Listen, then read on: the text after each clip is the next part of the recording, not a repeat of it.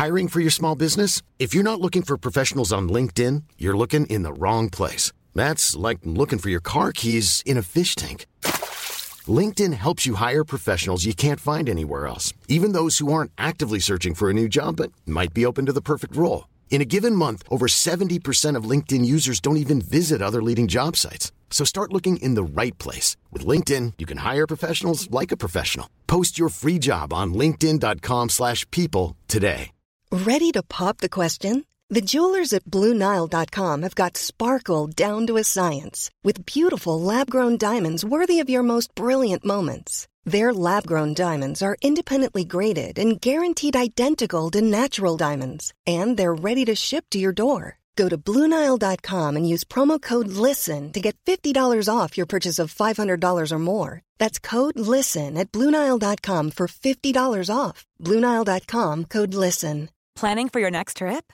Elevate your travel style with Quince. Quince has all the jet setting essentials you'll want for your next getaway, like European linen, premium luggage options, buttery soft Italian leather bags, and so much more. And is all priced at 50 to 80% less than similar brands. Plus, Quince only works with factories that use safe and ethical manufacturing practices. Pack your bags with high-quality essentials you'll be wearing for vacations to come with Quince. Go to quince.com slash pack for free shipping and 365-day returns.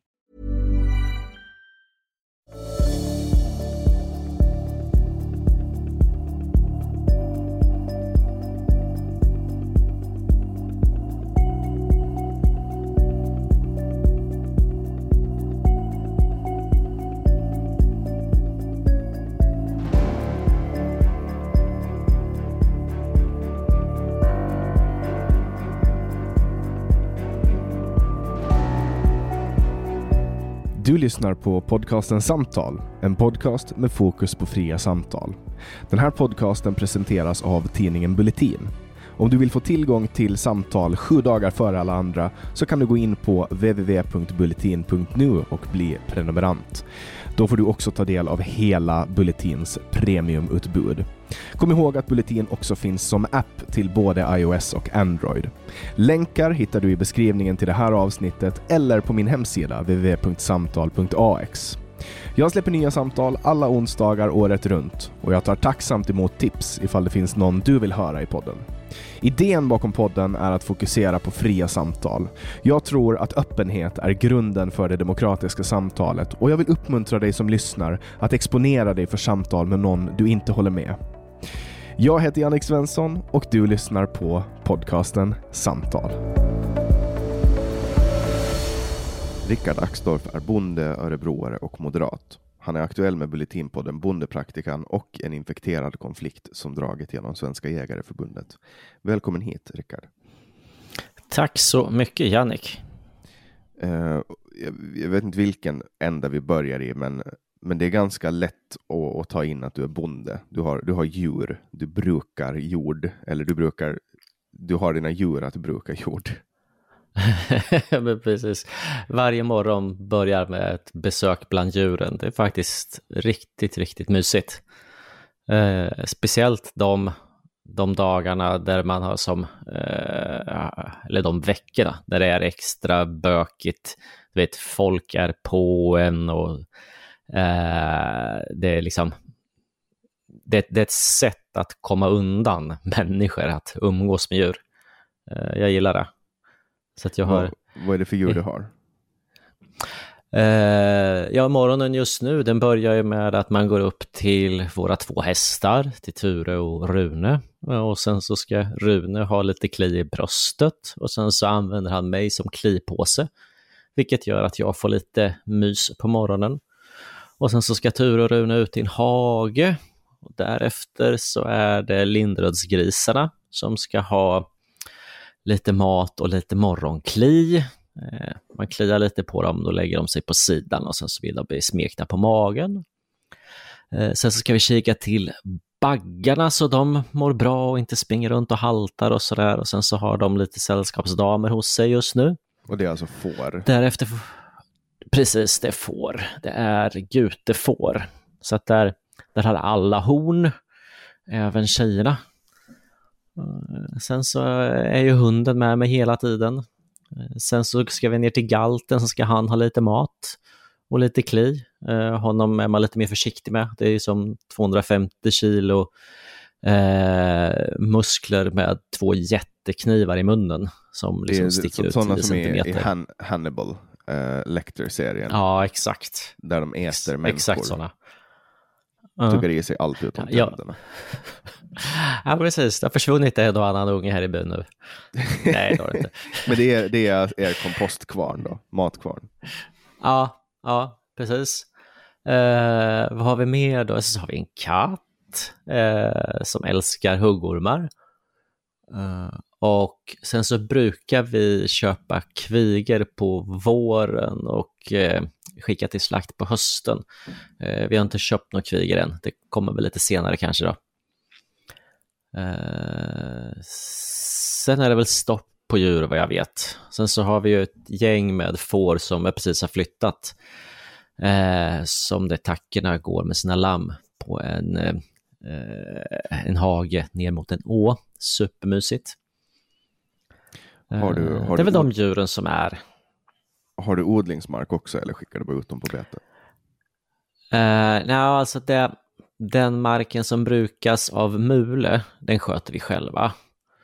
Uh, och sen så den mark som brukas med hjälp av plog eller liknande, den är utarrenderad till en granne. Eh, och sen så den mark som är skogsmark, eh, den sköter vi själva och när vi behöver så använder vi oss av entreprenörer. Just det. Så du är en, du är en djurbonde helt enkelt? Jag är väl en eh, allt i allo-bonde, lite grann så som bönder kanske var förr, inte så jättespecialiserad åt något håll.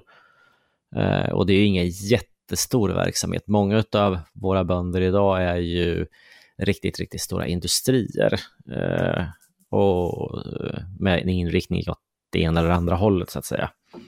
Eh, det här är mer utav ett den gamla tidens lantbruk där man sysslar med flera olika näringsgrenar på ett, en och samma enhet.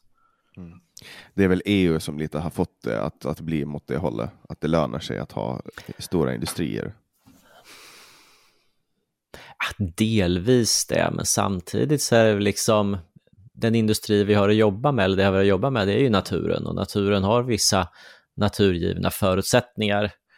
Eh, Competitive advantage pratar vi om liksom när det gäller andra typer av företagande och det är likadant med, med, med eh, lantbruket. Jag bor, eller gården är i en region där man inte kommer fram med en tröska som är jättebred.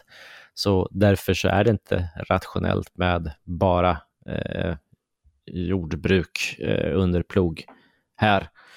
Utan eh, det är en hel del beten, det är våtmarker och så vidare. Så man får som anpassa sig utifrån naturen och sen så försöka hitta möjligheter till intäkter där.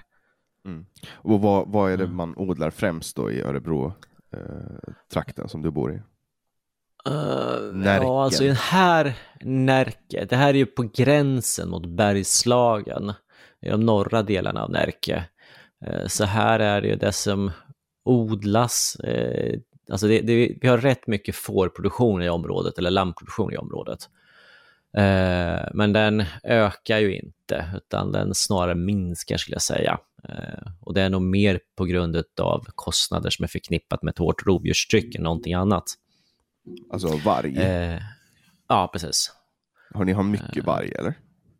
Ja, det är mycket varg, eh, vilket gör att det, man drar på sig massa kostnader. Det är ju en av anledningarna till exempel att vi i år inte har några kviger än, ska jag säga då. Eh, och det är på grund av att eh, i fjol blev kvigerna utskrämda ur sin hage. Eh, och eh, på grund av eh, att det var en varg i närheten då. Eh, vilket resulterade i en himla massa merarbete. Vi fick skjuta kvigerna i grannbyarna för de sprang runt där och var helt yra Alltså de blev rädda? eh, och stressade. Ja, jätterädda. Eh, det började med att vi hittade dem. Eh, då hade de sprungit ganska så långt och så hade de kastat sig rakt ut i en å och där låg de liksom i ån i skydd från vargen. Eh, och sen så försöker man få upp dem ur ån och till slut gick det och sen så får de iväg åt alla möjliga håll och spridda. Fast den, den sista kom väl tillbaks efter fem veckor tror jag det var. Så i fjol så gick jag väl back på kvigerna med 100 000 kanske. Eh, och det är mycket pengar i den här lilla verksamheten. Eh, och framförallt så är det ju en jävla massa tid som åtgår. Eh, vilket resulterar i att just nu så är det inga kviger. Så ro rovdjurspolitiken påverkar ju definitivt liksom hur, hur vi kan eh, bruka naturen. Och, och, Det här är ju en fråga som är alltså good vad den är infekterad, att skjuta varg. Eh, och mm. du var ju också den enda utomstående, så att säga inom situationstecken, då, som fick eh, närvara på rättegången mot Karl Hedin, där han stod åtalad bland annat för att ha tjuvjaga varg. Mm. Ja, men precis alltså. Eh, Karl Hedin och, och, och jag har ju, hur ska jag säga, gått sida vid sida med varandra ganska länge eh, och försöka påverka vad säga, opinionen eller egentligen bara försöka upplysa som slags folk, eh, folkupplysning om den situation under vilka landsbygden verkar under. Eh, och eh, sen så har vi väl på senare tid Eh, stiftas mer bekantskap med varandra. Då. Eh, men både han och jag är ju frifräsare, det vill säga vi, vi har ju som, åtminstone för egen del, svårt att ta order av andra. Utan jag är ganska noga med mina ideal och vad jag gör och inte gör.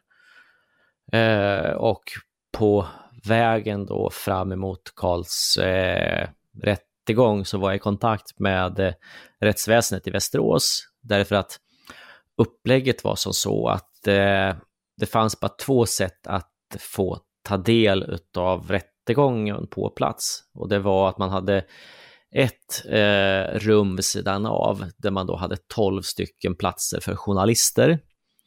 Eh, och sen så hade du ju själva rättegångssalen eh, där det då satt plats för en anhörig per häktad.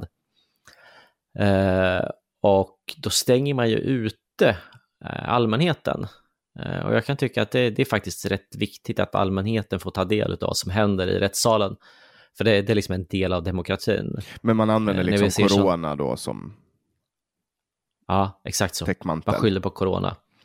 Ja, men, men till saken hör ju liksom att jag, jag var ju på, eh, jag satt i ett eh, tingsrum eh, på tinget i Örebro eh, två veckor innan eh, Eh, och lyssnade på en rättegång som var i Nacka tingsrätt. Så att det, det går att lösa om man bara vill. Tekniken finns ju där. Det är ju liksom, det är att skicka en länk ungefär, that's it. Ställa dit en vakt som ser till så folk inte fotograferar. Det är inte svårare än så. Eh, men i Västerås och i fallet Karl Hedin så hade domaren bestämt att, eh, eller hade ett beslut på att man inte skulle göra så, utan och, och i andra länder där man inte tillåter insyn av allmänheten eller medborgarna, ja, men det, då protesterar vi rätt rejält. Och då är det ju regel kanske lite mer tydligt att där, där sitter de i uniform i rättssalen. Uh, nu hade man ju inte uniform i den svenska rättssalen eh, i Karl Hedin-fallet, men, men systemet är detsamma. Släpp inte in allmänheten, låt dem inte kontrollera vad som för sig går. Uh, och jag tycker att det var sjukt, så då, men om, då, vi, bör, om vi börjar liksom med, med vad som hände. Alltså han var åtalad mm. för att ha befunnit sig i en skog för att jaga varg och han hade också två personer som, som också var åtalade för, för det här brottet. Men hur, hur fick de ens för sig att han hade varit där? Det var ingen som hade liksom varit där och, och, och sett honom. Man eh, har ju haft span på eh, personer runt Karl eh, en längre tid. Och På grund av hans politiska åsikter? Ja, inte officiellt naturligtvis, för det, det är ju inte men, lagligt. Men han är ju för att man ska jaga varg.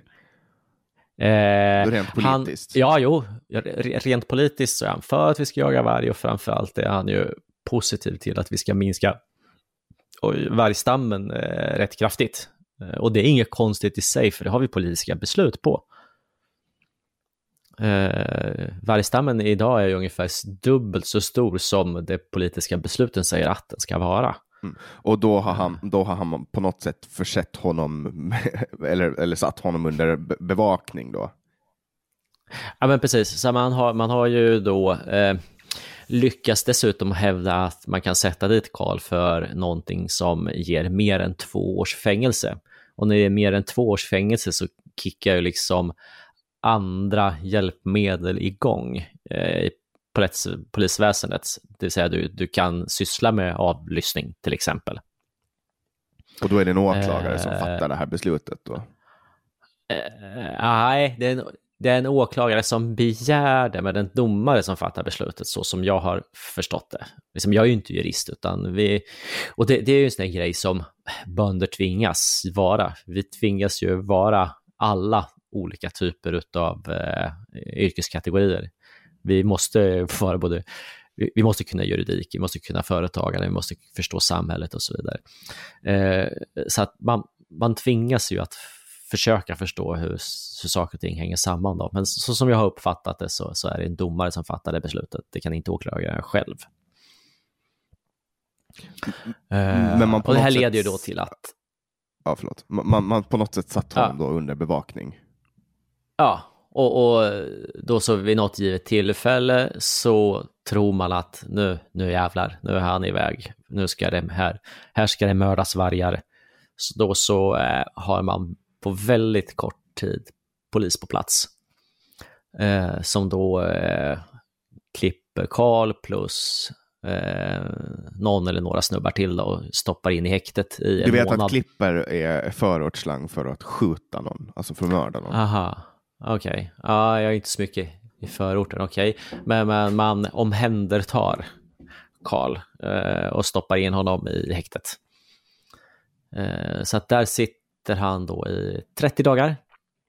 Alltså en eh, svensk miljardär, med... företagsledare som man bara kastar in i häkte. Ja. Det, är alltså, ja. det är också någon som ska liksom leda företag och har anställda och man bara liksom klipper mm. eh, mm. kopplingar. Det är ju också en ganska stor grej. Mm. Alltså, man, man, behöver, tänker jag, ha ganska goda skäl för sina misstankar för att, att göra så. Det är inte bara en eller två personer som, som påverkas av ett sådant beslut, utan det är ju i hans fall tusentals anställda. Precis. Ja, nej men eh, precis så. Eh, och eh, när jag pratar med bekanta som då eh, jobbar på häkten på andra ställen så säger de liksom att eh, de, de, har ju sett eh, ja, stora tuffa eh, MC-snubbar eh, brytas ner efter några dagar i häktet. Och här stoppar man in en nästintill 70-årig företagsledare i häkte i 30 dagar eh, väcker honom varannan timme för att kolla så att han liksom eh, inte har eh, gjort något dumt. Egentligen bara för att störa sömnen. Det, det är inte värdigt Sverige att hålla på så här. Verkligen inte. Och det, jag menar, det här, så här behandlar man väl inte ens um, Alltså så här behandlar man väl inte ens uh, alltså de med typ Yassin när han satt i häkte. Jag tänker kriminella, grovt kriminella. Nej, nej men det tror jag inte. Eh, utan det här är extraordinärt på alla sätt och vis.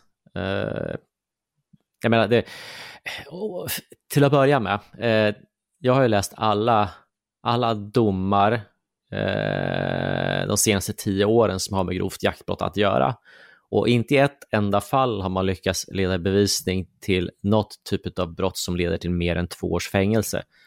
Ändå så lyckas man liksom att hävda att eh, vi, vi, kan få mer än två år för Karl, alltså får vi använda extraordinära eh, alltså får vi polis eh, använda sig av avlyssning.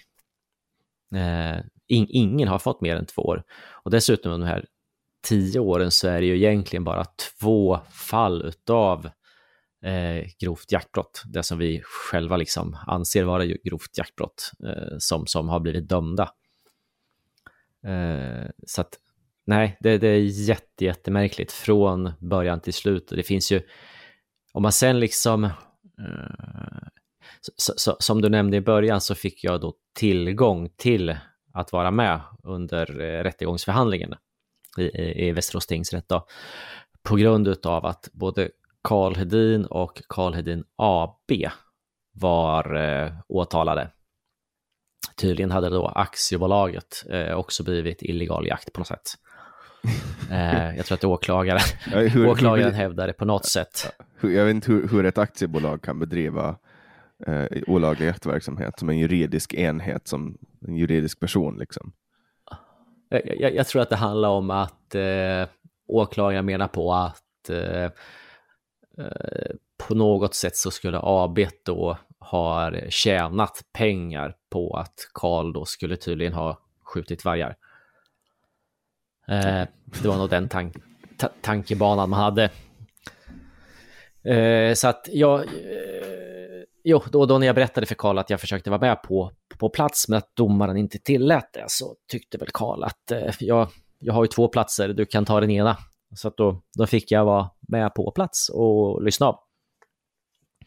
Eh, vilket ju är rätt häftigt. Eh, det nu, nu är det liksom, Karl har ju eh, en stor fördel för att skydda sig mot eh, rättsrötan och rättssamhället och, och liksom och det, det är att han är ju välkapitaliserad. Han har mycket pengar helt enkelt. Eh, ja, han har mycket pengar. En, eh, hade, hade jag råkat ut för samma sak så hade jag ju antagligen suttit i fängelse för jag hade inte klarat av att försvara mig. Jag, jag hade inte haft råd med det. Uh, så att ska, ska, du, ska du få din rätt skippad så måste du vara, ha, gott, ha det gott ställt helt enkelt. Alternativt så måste du vara väldigt välartikulerad, ha en stor bekantskapskrets, kunna driva opinion, kunna försvara dig på den vägen. Uh, men väldigt få har ju det liksom. Mm. Så ska, ska, man klara sig så du, du måste ha pengar för att fixa det, eh, tyvärr. Och det, så hur det är många också advokater här... hade han att jobba på det här fallet då? Eh, ett, ett för honom själv och ett för AB. Eh, och sen så är det ju liksom det är ett högprofil-case, så de andra som var med, eh, eller som hade åtal emot sig har ju också väldigt skickliga advokater med sig. Och det var hans kompisar då eller? Ja, precis. Det är kompisar och anställda. Mm. Och de förde ju fram väldigt underlig bevisning, åklagarsidan alltså. Ja, alltså de, de har ju ingen bevisning. Det, det är det som är grejen. Det är ju rakt av ett indiciemål. Eh, och jag tror att det, det, blir så här när de när man vistas i väldigt snäva rum, eh, man har tappat kontakt med, med fotfolk, Eh, man får för sig saker och sen så spinner man vidare, man hetsar varandra och till slut så det blir en fantasivärld man lever i. Eh, där de är så, de är så övertygade om att han är skyldig att de bara ja. liksom eh, de bara rakt av hittar en, alltså tar en indiciekedja och liksom blåser upp det. Så att de, ja. de är helt säkra på det. Ja, precis. Precis så. Uh, och, och, och um, jag vet, långa, långa stunder så ägnar man sig åt att läsa upp saker och ting som inte ens Karl Hedin har skrivit, men som fanns i hans dator. Som någon slags bevis på att han då skulle ha eh, idkat mordförsök på en varg iklädd eh, vad heter det, kontorsklädsel under en eh, halvtimmes eh, vad säger, besök i skogen. Man, man har alltså tagit hans dator och gått igenom den för det här mm. misstänkta jaktbrott, jaktbrottet. Mm. De har alltså ansett att det har varit värt att kränka hans integritet. På ja, det sättet. Så, eh, ja, man hävdar ju att man kan sätta dit eh, Karl för två års fängelse. Då får du använda rätt stora grejer. Och vad, vad, eh, vad var det här de läste? Utan, Ja, men det var ju då om tankar och idéer kring rovdjurspolitik. Okej, okay, hans, alltså, hans politiska Politiska åsikter. tankar. Ah, ja, okay. Exakt så. Det, det, uh. jag, jag, citerar den politiska vänstern nu. Det, det, man kan höra 30-talets stöveltramp. Ja men faktiskt, för det, på något sätt så handlar det liksom om att det handlar om att skrämma folk till tystnad. Uh, det handlar om att skrämma folk att inte göra någonting. Det här är ju skrämselpropaganda liksom. Rakt av. Och, och, och det är liksom, det är fler inblandade i det här. Uh, du har ju alltså uh, unga familjer där polisen omringar bilen och ganska så bryskt liksom tar familjefadern ur bilen, eh, säger nedlåtande saker till mamman eh, och sen så bara sticker. Va? Eh, Händer det här ja, i Sverige? Ja, ja, visst. Vad, vem gör det? Aktivister polisen. eller? Polisen? Nej, polisen gör det.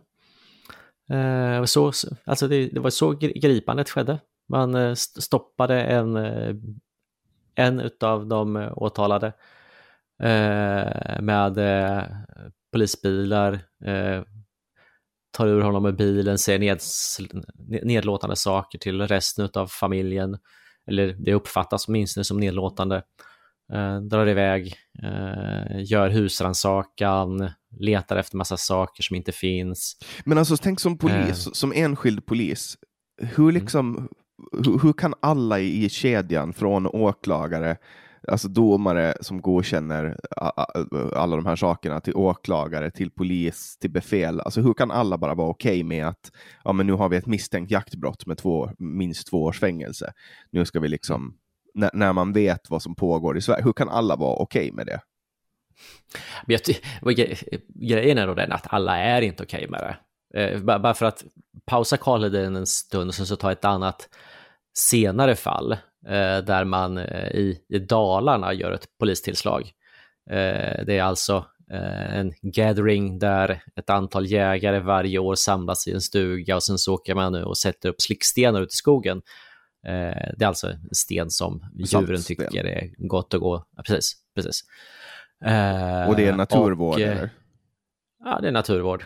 Ja, det handlar inte om att locka in dem i en fälla och skjuta dem, utan man vårdar naturen genom att ge dem salt. Exakt så. Eh, man vårdar naturen. Eh, man pysslar om dem eh, och sådär. Och, och, och, i samband med det så gör ju då polisen ett tillslag därför att man är ju då övertygad om att det här handlar inte om naturvård utan man har fått för sig att eh, de här, det här gänget är ute och ska illegalt jaga varg. Eh, så man, åker, man åker dit med skotrar, man landar med helikoptrar, eller helikopter ska vi säga, mitt ute i skogen. Eh, och eh, en av killarna brottar man ner i snön, stoppar in i polisbilen, åker därifrån. Hans hund springer efter polisbilen, eh, men polisbilen kör bara ifrån hunden. Liksom, i, i, I de här typen av kretsarna så är hunden lika viktig som barnen ungefär. Ja, men det är väl klart, eh, alltså hunden är ju, ja. det är ju en del av familjen. Alltså, Japp. Ja, precis. Eh, och sen så eh, går man in, man letar efter jag vet, någonting illegalt att sätta dit dem för. Eh, men det visar sig liksom att alla är ju spiknyktra. Det finns inte ens vapen överhuvudtaget eh, på plats. Eh, allting är skötsamt. Eh, och i en normal värld så hade de antagligen haft med sig hagelbössor och skjutit lerduvor eller liksom skjutit prick på burkar. Eh, man hade säkert eh, festat till lite kvällen innan och, och eh, det hade liksom förekommit pilsnerburkar. Men inte ens det fanns nu, så liksom här, här är det rätt troligt att någon lokalpolis bara ringt och sagt att hörni, det är någonting på gång. Se till att sköta det ungefär. Därför att man själv tycker att det är så jävla orimligt helt enkelt. Ja. Så att nej, alla, alla poliser köper inte läget. Jag menar, det här är ju det är liksom, det är familjefäder som är fullt lagliga. Hur gick det med hunden sen då?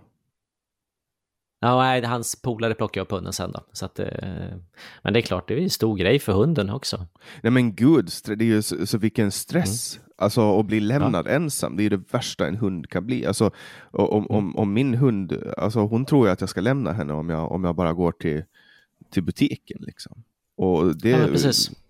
Jag får ju se till att liksom alltid se till att hon har en trygg zon. Hon är jättetrygg i bilen till exempel, därför att då vet hon mm. att jag alltid kommer tillbaks.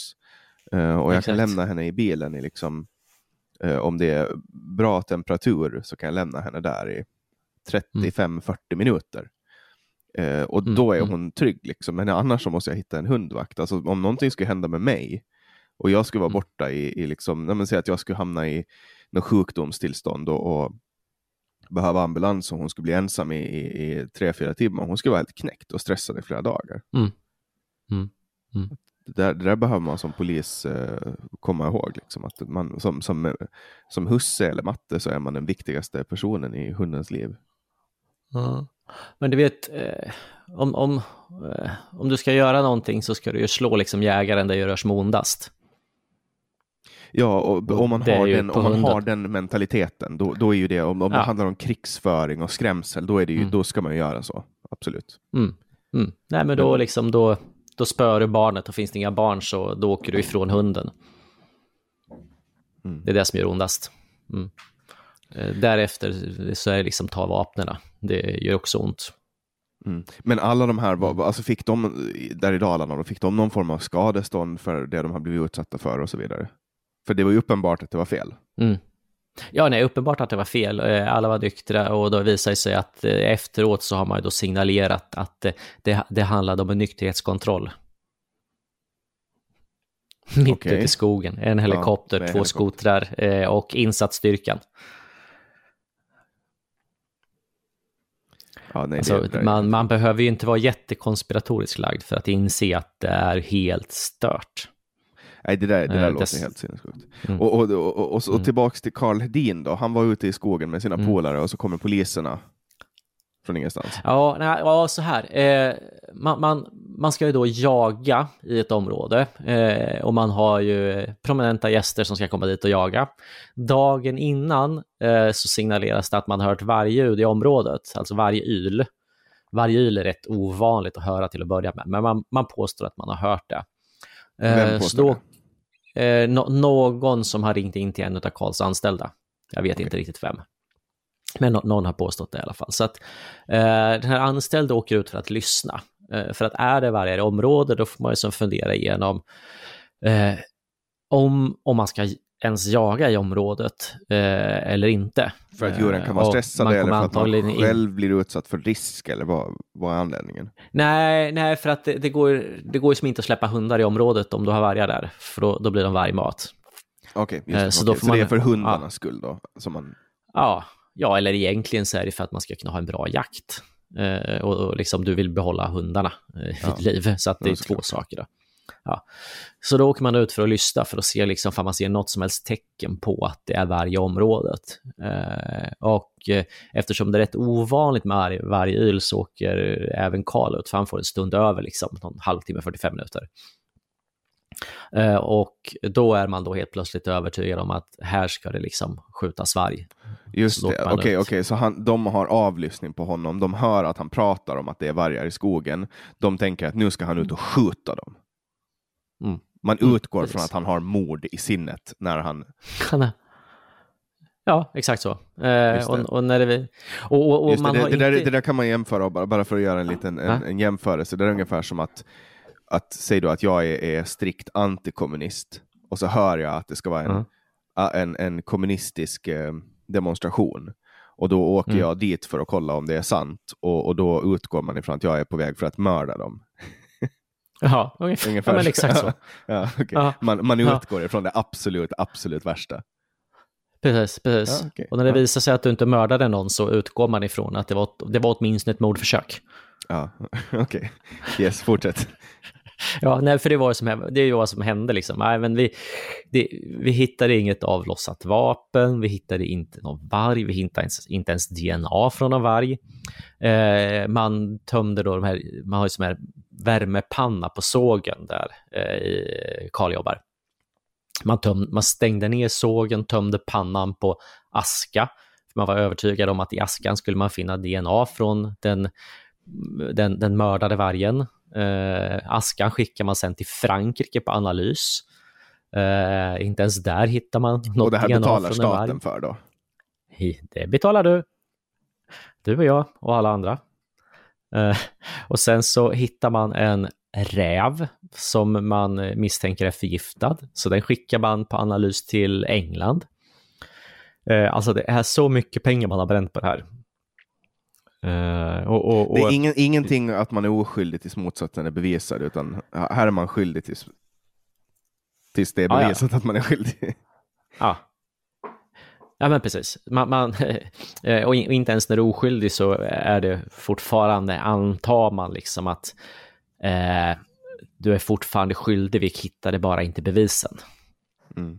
Det är precis så mm. rättsväsendet ska funka om du befinner dig i Bratislava på 20-talet. Mm. Nej, men alltså det, det är djupt obehagligt. Och, och sak, till saken hör ju att allting sånt här börjar ju någonstans och sen sväller det ut. Uh, och, och uh, ja, just vad det gäller just vargfrågan eller rovdjurspolitiken så, så är det liksom viktigt att man uh, de som kan och har förmåga eh, försöker mota Olle Grind så fort som möjligt så att inte skiten får fäste. Eh, och eh, när, när, när, när, man bevakar, nu kommer jag inte ihåg vilket län det var, men i, i något län så är då polisen utbildad för att eh, man har då sådana här drönare som man kör runt i skogen lite på måfå för att leta tjuvjägare. Så man åker alltså runt med drönare med kamera på och letar tjuvjägare. Eh, och när man då motarbetar det eller försöker driva opinion emot det på landsbygd eh, så får man kanske inte med sig så himla många. För att det finns en idébild om att eh, på landsbygd så är man hillbilly, beter sig hur som helst och enda sättet att hålla oss under bevakning det är att liksom... Bevaka vi, från luften. Vi, precis, vi har någonting som surrar upp i luften och håller koll på oss. Eh, men, men sen så helt plötsligt så dyker det upp liksom att, ja men vänta nu, motståndet var ju inte så stort.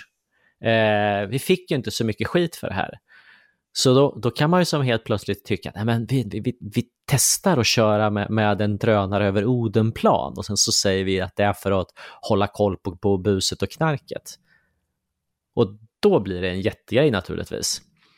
Eh, men hade, om, om vi på något sätt de goda krafterna som väl tror gott om människor eh, försöker att mota Olle Grind lite tidigare så slipper ju liksom de här grejerna, som här med rättsövergreppen som landsbygden hela tiden liksom på något sätt får över sig. De kommer ju inte nå staden om vi hjälps åt ute på vischan man, man testar ute på landet vad som funkar och inte och sen så rinner det liksom, skit rinner neråt, det rinner in i staden till de många. Uh, och då kan man ju då föra retoriken om att nej men vet ni, så här gör vi på landet så det är klart att ni får acceptera i stan också. Så att vi, vi har ganska mycket att vinna på att om de så här, fri, fria krafterna hjälps åt. Uh, så att må, många försöker kanske få saker och ting till, till en uh, stad och landfråga. Jag blir mer och mer tveksam till om det verkligen är en stad och landfråga. Ehm, det handlar om någonting annat än just själva staden. Det handlar om eh, ett förhållningssätt till varandra. Mm. Och, och, hur blev utfallet sen då av den här? Han blev friad på grund det var någon, det var någon som ändrade sig, något vittne som ändrade sig under rättegången när han svor ed, var det så? Nej, det är ju det är också rätt intressant. Eh, en, ett, det som kallas då för huvudvittnet Eh, är, ju, är ju då ett vittne som eh, påstår sig då ha eh, uppgifter som gör gällande att eh, Karl borde sitta i fängelse.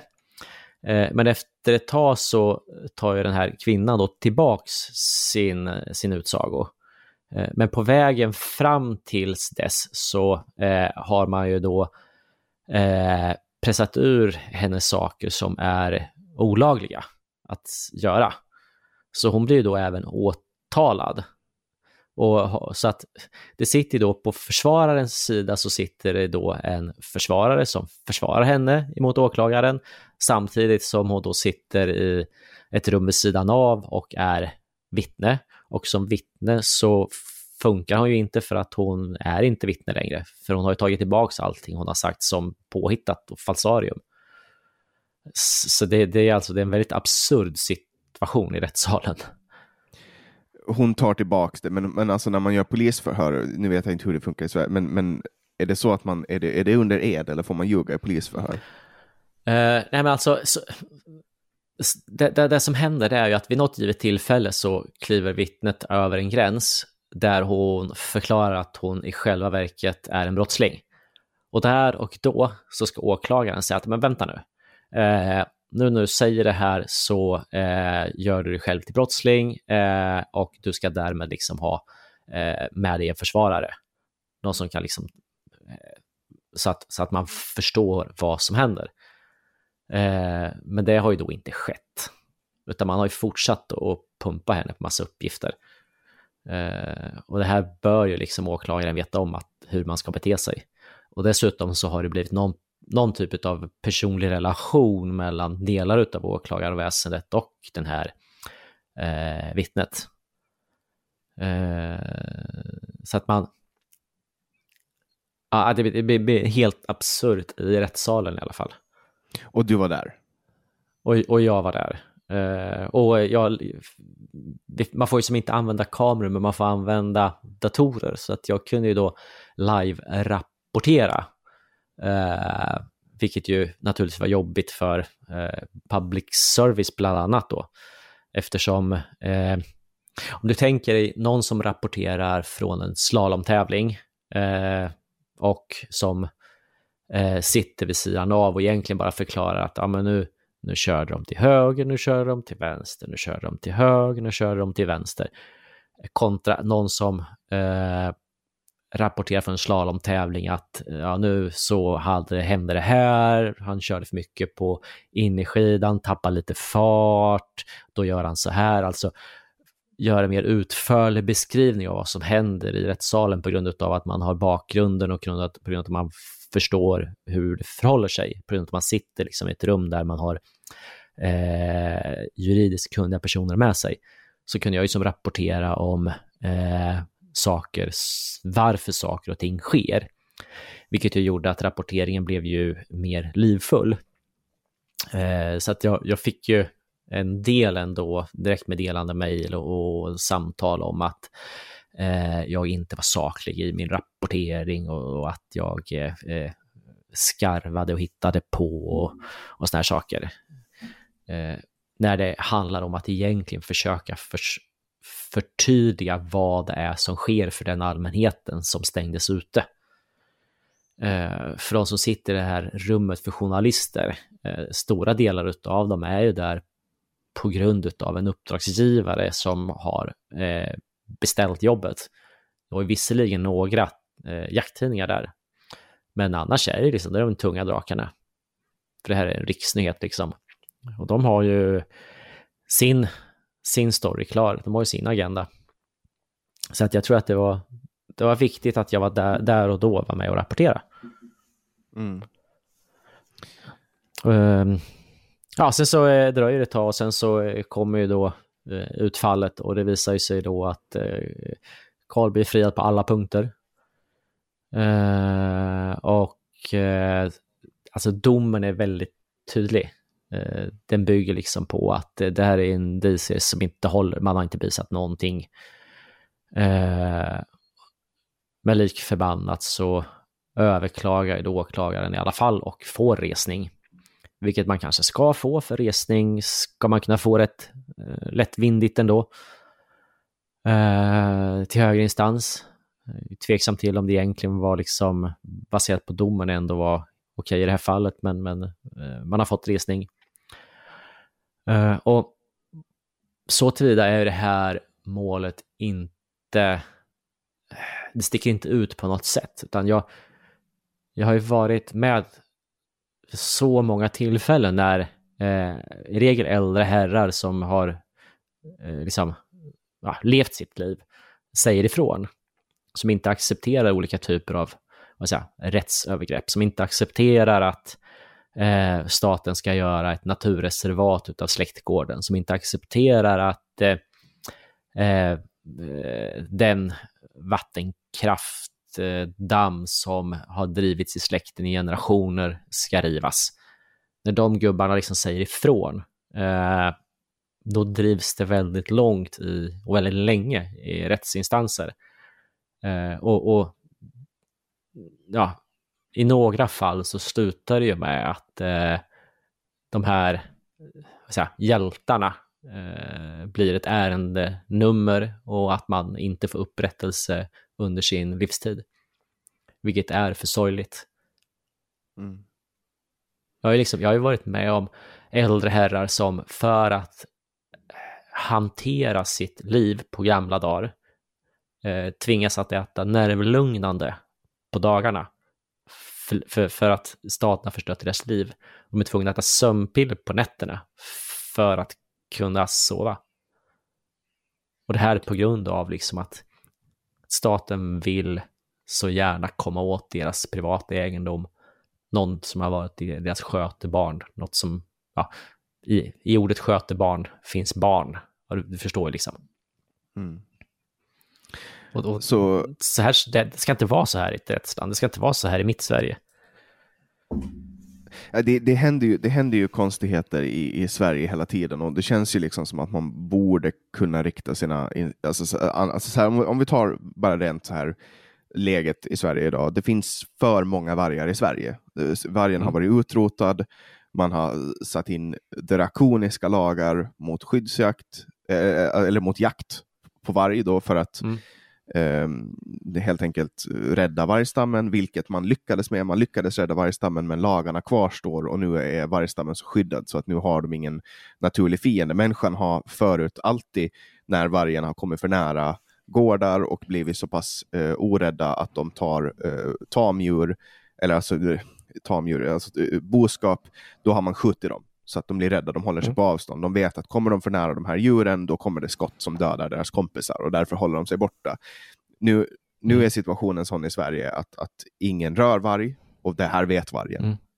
Och därför mm. så kan de gå och plocka kvigor, de kan plocka får, de kan plocka allt möjligt utan problem. Och nu har det inte varit en vargattack på väldigt, väldigt länge i Sverige, men, men fortsätter man på det här sättet så är det väl bara en tidsfråga men, men det handlar ju inte heller om att vargen är farlig för människan egentligen. Det handlar om att vargen skadar egendom. Och nu... Va, va? Ja, om jag har uppfattat allting rätt. Jo, nej men det har du gjort. Alltså, eh, alltså vi, vi, vi, vi har ju folkvalda eh, som vi stoppar eh, in i vår regering och in i vår riksdag. Eh, och de folkvalda fattar beslut baserat på vad folket vill ha. Eh, och de folkvalda har fattat beslut om hur många vargar vi ska ha i landet. Eh, och nu har vi ungefär dubbelt så många vargar, vilket gör att det förekommer illegal jakt. Det vill säga att eh, man skjuter vargar utan att ha laglig tillåtelse för det.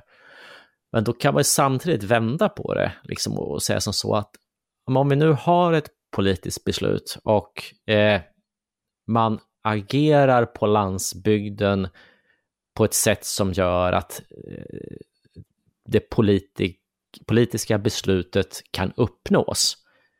Eftersom eh, myndigheterna inte ser till så att de politiska målen uppnås, så kan man ju lika gärna se på, på myndigheterna som att de bedriver illegal eh, myndighetsutövning. Det vill säga, de, de följer inte de politiska besluten. Eh, och, och det, om, om vi väljer att se på saken så istället, då är det i sådana fall så att de som bedriver illegal jakt, det är de som ser till så att de folkvaldas beslut verkligen eh, går igenom.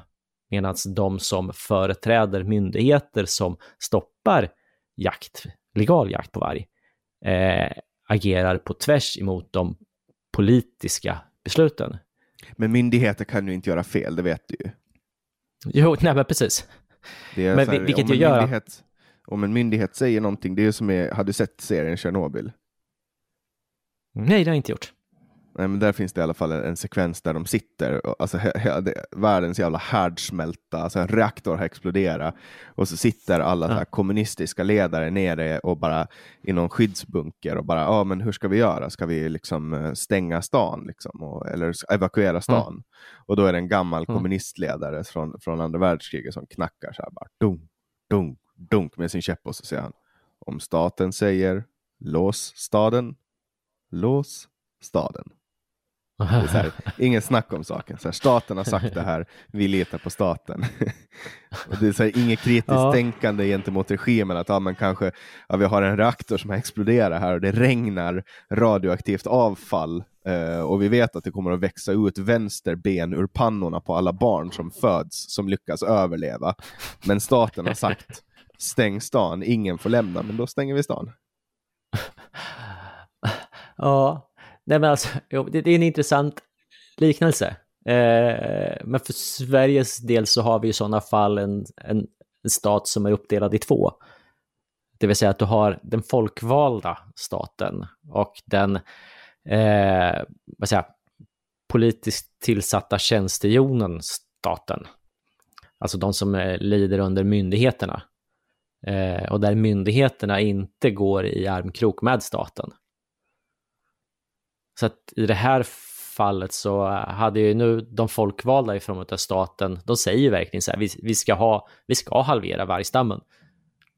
Men myndigheterna tillåter det inte. Eller låter det inte ske. Ja, och det, och, och det, det, lagen säger alltså att det ska ha, så och så många vargar ska det finnas. De folkvalda har bestämt att vi ska ungefär halvera vargstammen. Eh, men de facto så har vi ju inte gjort det. Vilket ju gör att de här som bedriver tjuvjakt, eh, det de gör det är ju att se till ja, i praktiken att de politiska målen uppnås. Mm, de verkställer så politiska vi, så, beslut helt enkelt. Ja, ja exakt. Så vilka är, vilka är det vi ska lägga resurser på att brotta ner? Vilka är det vi ska lägga resurser på att låsa in, kasta i häkte i 30 dagar? Är det ja. de som... Ja, men du, förstår du tanken? Jag kan ju Vart ge ett exempel på vad som hände eh, när vi fick varg till Åland. Det kom några vargar över isen, två stycken tror jag det var. Och då mm. fattade ansvarig minister beslutet om skyddsjakt. 17. De började ta får. Så mm. man sköt dem. Man fällde mm. dem helt enkelt. För att de fick inte ta mm. får. De blev för tama. De Nej. visste, att, de, visste att de kunde göra det. Men, men de, var inte, de var inte längre i Sverige och då blev de skjutna. Nu skrattar jag inte för att de blev skjutna, utan jag skrattar åt att de fattade inte att de inte var i Sverige. De Nej. trodde att de kunde ta de här fåren utan, utan problem. Men ja. grejen är, det är samma sak, vi har ju jätteproblem med örn på Åland. För mycket örnar. Ja. Och ja. Problemet nu, alltså man, och det är exakt samma sak med örnen, att den var, den var utrotningshotad vid ett tillfälle. Mm. Mm. och, den, och, och, det var jätteilla, alltså det var väldigt nära på att, att hela örnstammen skulle dö ut. Och så kom de här drakoniska lagarna som i princip likställer uh, att man skjuter en örn som man skjuter en människa. Uh, mm. och, och då ja, men så räddar man örnstammen. Och, men mm. nu, nu håller de på, nu håller ju örnstammen på att decimera sjöfågelstammen istället. Mm. Eftersom de inte har någon naturlig fiende. Och människan är också en del mm. av ett kretslopp. Alltså som, mm. som en kråka till exempel. Eh, du, om du sitter med ett gevär i handen, du ser inte en kråka. Nej. De kommer inte i närheten, de vet att de kan bli skjutna. Och, mm. men, men en örn reagerar inte på det sättet.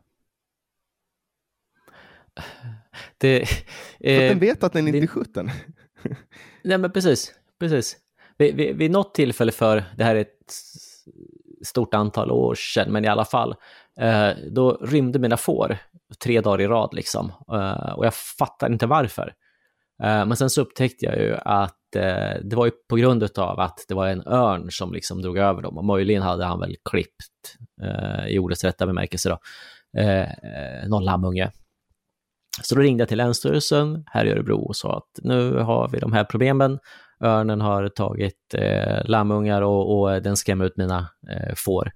Och de springer ut på vägen och järnvägen och så vidare. Så att, eh, nu, nu kommer jag hävda då paragraf 28, vilket är en nödvärnslag kan vi väl säga då, för att skydda tamboskap eh, som man använder för att skjuta eh, rovdjur. Eh, så att jag tar med mig bössa och går ner. Eh, jag har meddelat Länsstyrelsen så att allting är i ordning. Eh, men sen visar det sig att på vägen ner så ringer Länsstyrelsen upp igen och eh, det jag då inte visste det var ju att eh, örn är inte ett av de djuren som du får skjuta med hänvisning till just paragraf 28. Eh, och då var det ju bra att de hann och liksom stoppar hela. Eh, ja, annars skulle du sitta i fängelse resten av ditt liv. Du skulle ha blivit skickad till Guantanamo och fått ens handduk över ansiktet. och skulle de lägga dig upp och ner och hälla vatten på dig 18 timmar i dygnet. ja, men precis. precis. Ja, så att det, det hade blivit jättedåligt. Uh, men sen så på vägen hem igen så tänkte jag att men vänta nu. Så här, kan det verkligen vara så här? Så att då, då ringde jag en uh, länsstyrelsen i en annan del av landet där jag vet att eh, örn är ett stort problem, precis som det är Åland. Liksom. Eh, och frågade liksom hur, hur, hur de löser det när örnar eh, blir ett problem. Eh, och den tjänstemannen som jag pratade med på den länsstyrelsen, han svarade i stort sett så här att ja, men du, äh, de där problemen har vi inte, jag förstår inte riktigt vad du pratar om. Ja, och det Vilket ju innebär att de, ja, man ser mellan fingrarna. Man vet att det är inte ett problem om man plockar problemindivider. Nej, men och för det där man... handlar ju också om att man, alltså de är ju, de är ju otroligt smarta. Alltså mm. faller en örn på grund av en mm. kula, då kommer, då mm. kommer de andra örnarna att fatta att det här är förenat med fara. Som att vi, mm. har en, vi har en specifik ö på Åland där det är ett jättestort näste, ett häckningsnäste då för, för ådor. Eh, mm. och, och, och, här har man då Alltså örnen, det, alltså det är helt sinnessjukt mycket örn där. De, de har mm. lärt sig att jaga på marken, alltså de springer på sina ben och jagar på marken. Alltså, mm. de, de, är ju, de är ju så otroligt smarta de här örn, örnjävlarna. Mm. Och, mm. Mm. och, mm. och, och nu, nu liksom man, så här, skulle, man, skulle man fara dit och plocka två örnar, då skulle de fatta att ja, det här är farligt, det här är en farlig plats och så söker de sig någon annanstans. Det är väldigt ja, enkelt. Precis så.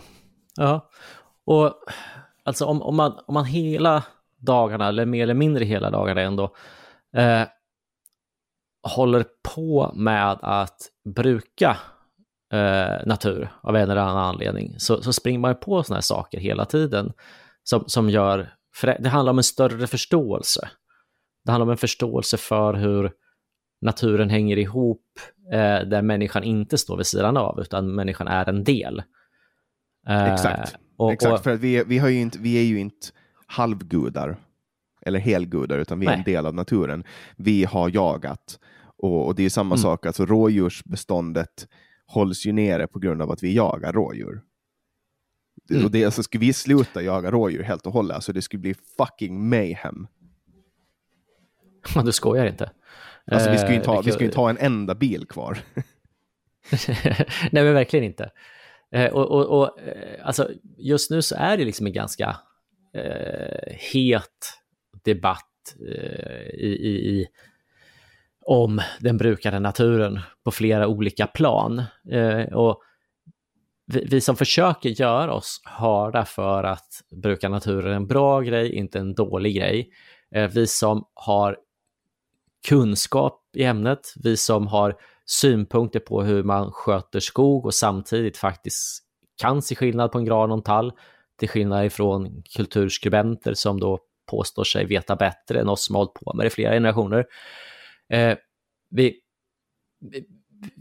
vi, vi har svårt att nå ut och det hänger liksom ihop med två saker. Vi, vi har inte tillgång till media på samma sätt eh, och vi är inte kapitaliserade på samma sätt. Vi kan inte tycka vad vi vill utan att det på något sätt märks på vilken typ av mat vi kan ställa på, på köksbordet. Um, och för att förstå på något sätt sammanhangen så uh, har vi en tradition som jag tycker är rätt intressant i släkten.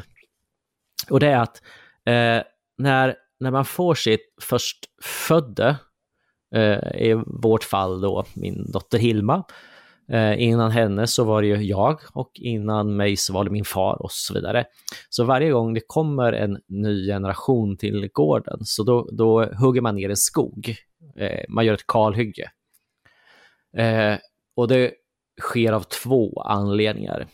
Det ena det är att eh, när man blir fler så behöver man, man behöver tapetsera om och skaffa en gunga och en ja, barnmat och vad det nu är. Det, det kostar en del, så då behöver du kapitalisera en tillgång det ena. Men det andra, det är att eh, varje ny unge får en plats på jorden där man får följa naturen från födelse till kanske till dess död om man har lite tur. Det vill säga att eh, jag, den skog som klipptes ner när jag föddes, den är ju idag i storleksordning 45 år. Eh, den har gallrats en gång. Eh, ifrån att ha varit liksom kal stendöd mark så har det kommit dit planter. Eh, jag har sett bilder på hur mamma och pappa åkte cykel med frölådor upp till det här området och, och gick och fröplanterade eller frösådde skogen. Eh, ja, där, där växer, numera så, så växer det en del spännande blommor. Jag fotograferade en orkidé förra veckan just i den skogen. Den skog som min pappa eh, hade som sin födelseskog. Eh, den kommer vi delvis att avverka under hösten. Eh, därför att de, en del av de granarna blir så gamla och, och lite nedsatta så att de eh, har blivit angripna av granbarkborre. Men fram tills dess så har ju det kalhygget som han har sett eh, eller såg växa fram ha, har ju då varit byns bästa blåbärsskog eh, fram tills nu. Eh, och den skog som Hilma skulle få följa när hon föddes, den fick däremot inte avverkas. För den hade en natur eh, som då var en nyckelbiotopsliknande natur. Eh, och, och, då fick jag inte avverka den. Och helt plötsligt har ju då en, en myndighet skrivit sig in i vår släkthistoria. Mm. Vilket är, eh, jag, jag, tycker det är eh, näsligt, är det ett ord kanske? Ja, men det där är alltså, det där är så jävla typiskt myndigheter. Jag såg nu på, vi, jag jobbar ju som politisk sekreterare som jag vet att du också gör. Och, och då får jag liksom eh, uppdaterad lagstiftning och, och, vi sitter ju med i regeringen också här på Åland. Och, så då får jag liksom uppdatering. Och då kom det någon lista på, på eh, några marker och med skyddsvärda biotoper och arter. Och den här listan mm. som, de alltså, som tjänstemännen har sammanställt, det var så lång så att det ska vara lättare att bara skriva i de arter som inte fanns där. Mm. Ja, men precis där är ju, det där är ju, alltså, så där blir det ju. Tjänstemän som vill att, eh, att man inte ska hugga ner skog får ofta sin vilja igenom. Mm. Återigen, det är svårt att försvara sig. Eh, det är jättesvårt, eh, därför att du, har, du, du är lekman, du ska hantera juridiken, du ska ha råd att försvara dig, du har ett företag att sköta dessutom, för familj att försörja. Eh, och, och, du tvingas att sätta in dig i ett reglement inte där din motpart är proffs. Eh, och i regel så kan du ju liksom, det här är ju inte en deal som du kan täcka nej till, utan du kan på sin höjd få eh, minimera eller minska skadan kanske. Eh, mm. och, och, vad gäller, och vad gäller just den skogen som skulle ha blivit Hilmas kalhygge, där det, den skogen är ju då, eh, för 70 år sedan så var det en, en äng där kossor gick och betade. Eh, så att man, man skapar ju naturvärden om man vill väldigt, väldigt fort.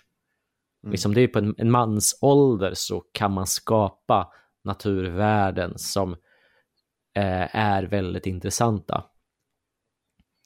Eh, ja, alltså, hittar man, alltså om, om man hittar, det, alltså är man en myndighetsutövare så kan man nog hitta en anledning att spara i vilk, vilken skog som helst. Det är ju bara att påstå att det finns en skyddsvärd art där som är mm. rödlistad. Mm.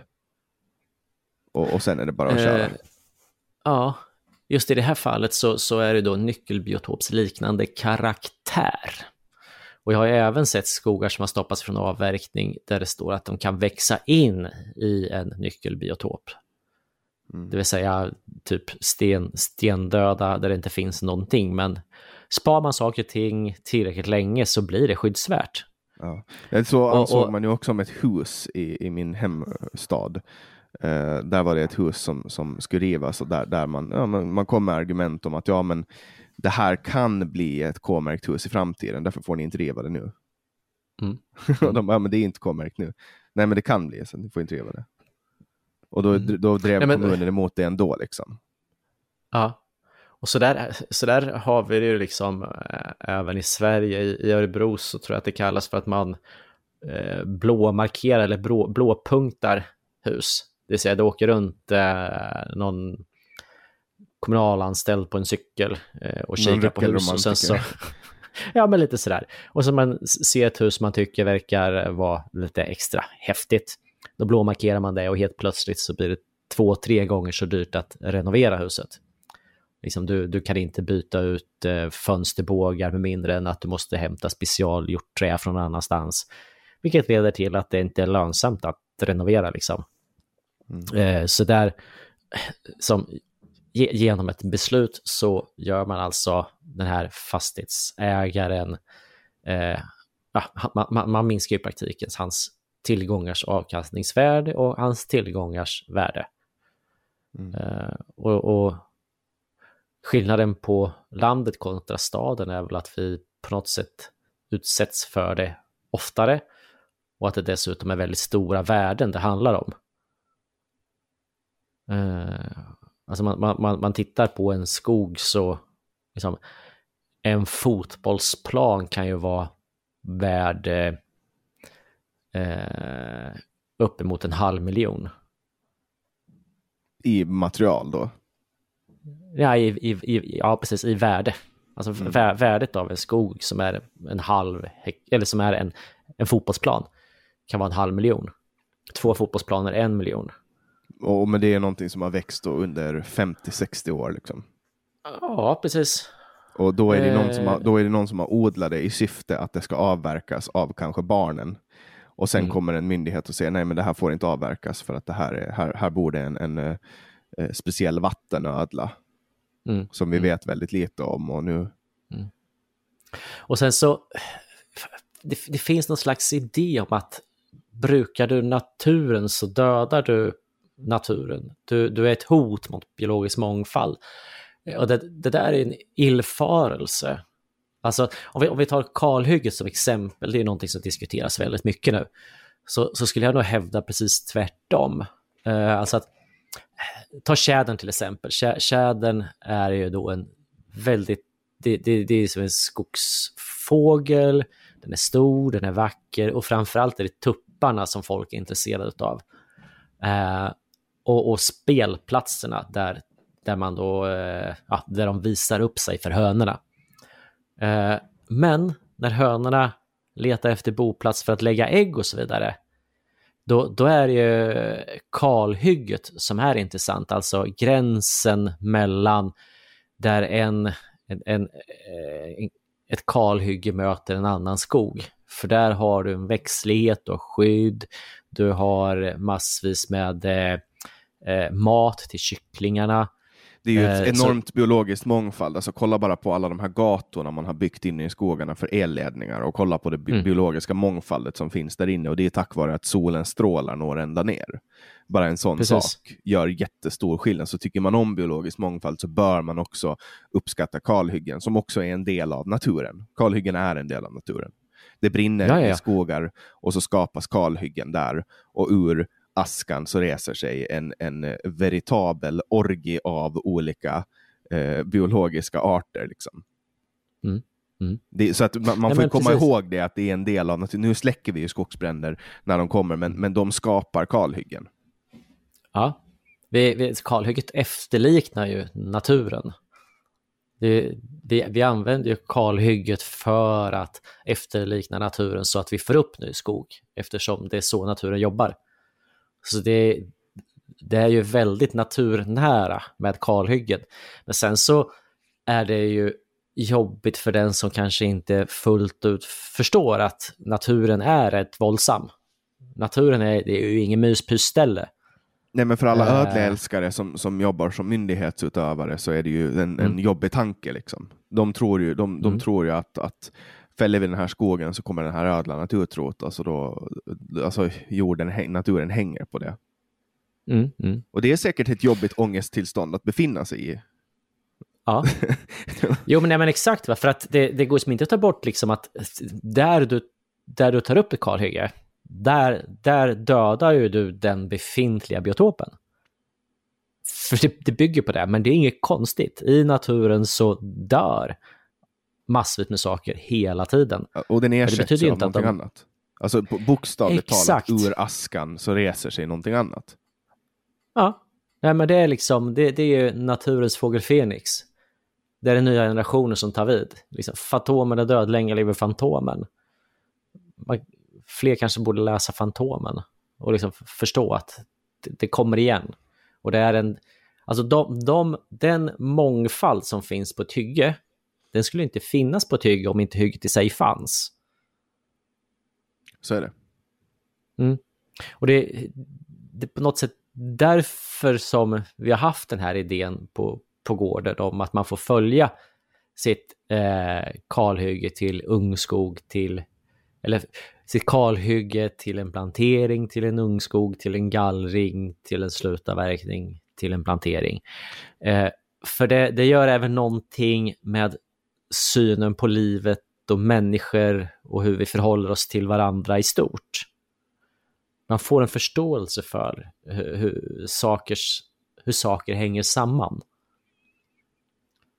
Uh, och, liksom, och, och, och, och bruka naturen är, är någonting som vi har gjort liksom sen, sen isen smalt undan, liksom. sen folk kom in ifrån södra Sverige och började på kolonisera, så har vi brukat natur.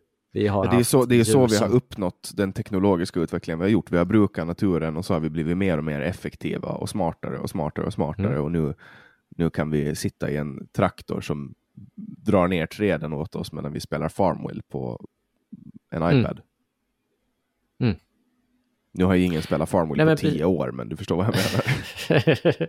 ja, nej, men jag, jag, jag hänger med på något annat. Och sen så jag saknar lite, lite grann liksom att man, man kanske borde lyssna lite mer till de som eh, har kontinuiteten av att bruka naturen kontra de som har eventuellt lärt sig till hur någonting förhåller sig eller har en känsla för hur det borde förhålla sig. Alltså det tolkningsföreträdet som många andra anser sig ha, eh, ha inom sitt gebit är ju väldigt sällan förekommande när det kommer ifrån landsbygden. Eller när det kommer ifrån bondeled. Eh, då är det en partsinlaga. Men om du som eh, kulturkritiker har en åsikt om kultur så lyssnar vi till dig. Men om du har som bonde har en åsikt kring hur du ska eh, avverka din skog så är du en naturmördarmaskin. Alltså det, det, jag tror att för, inte minst för, liksom för den biologiska mångfalden så, vore det, så är det viktigt att lyssna till lokalbefolkningen. Eh, ett sånt här exempel som man kan plocka upp, det finns många, men ett exempel till, till exempel då att eh, nor- norr om Dalälven så eh, blir det färre och färre snokar. Eh, och då är då, det, det är ett problem för biologisk mångfald eftersom snoken försvinner. Eh, och då när man börjar fundera på vad är det som gör att snoken försvinner så är det som så att snoken lever ju i symbios med människan, det vill säga naturen lever i symbios med människan. Biologisk mångfald lever i symbios med bönder. Och när bönderna försvinner i högre utsträckning från norra Sverige så försvinner ju kossor. Om när kossorna försvinner så försvinner gödselstackarna. Snokarna som eh, är den reptil i landet som lägger ägg, lägger sina ägg med fördel i gödselstackar, för det är en bra miljö för dem att kläcka fram eh, äggen. Och eftersom det finns färre gödselstackar, färre kossor, så blir det färre snokar. Alltså har vi ett problem med biologisk mångfald. Och då kan man ju välja två vägar. Antingen så ser man till att det förutsättningar för att vara bonde med kossor eller med djurhållning norr om Dalälven behöver förbättras. Inte bara för böndernas skull utan för biologisk mångfalds skull. Alternativt så skiter man i bönderna och sen så idkar man social och biologisk ingenjörskonst och sen så kör man gödsel från södra Sverige upp till norra Sverige. För att konstgjort behålla snokarna eh, norr om Dalälven. Och vad är det man har Eh, valt? ja, precis. Man har valt det sista. Naturligtvis. Man kör gödsel liksom att, Man kör gödsel till norr, norra. Precis. Och du och jag betalar. Istället, istället för att se till att skapa förutsättningar för att det går att bedriva djurskötsel i norra Sverige på ett vettigt sätt. Eh, likadant med, med eh, till exempel eh, fjärilar. Eh, det finns en hel del fjärilar som är beroende under sin, eh, säga, de första dagarna för att hitta käk och så vidare, så de är beroende av en brukad natur.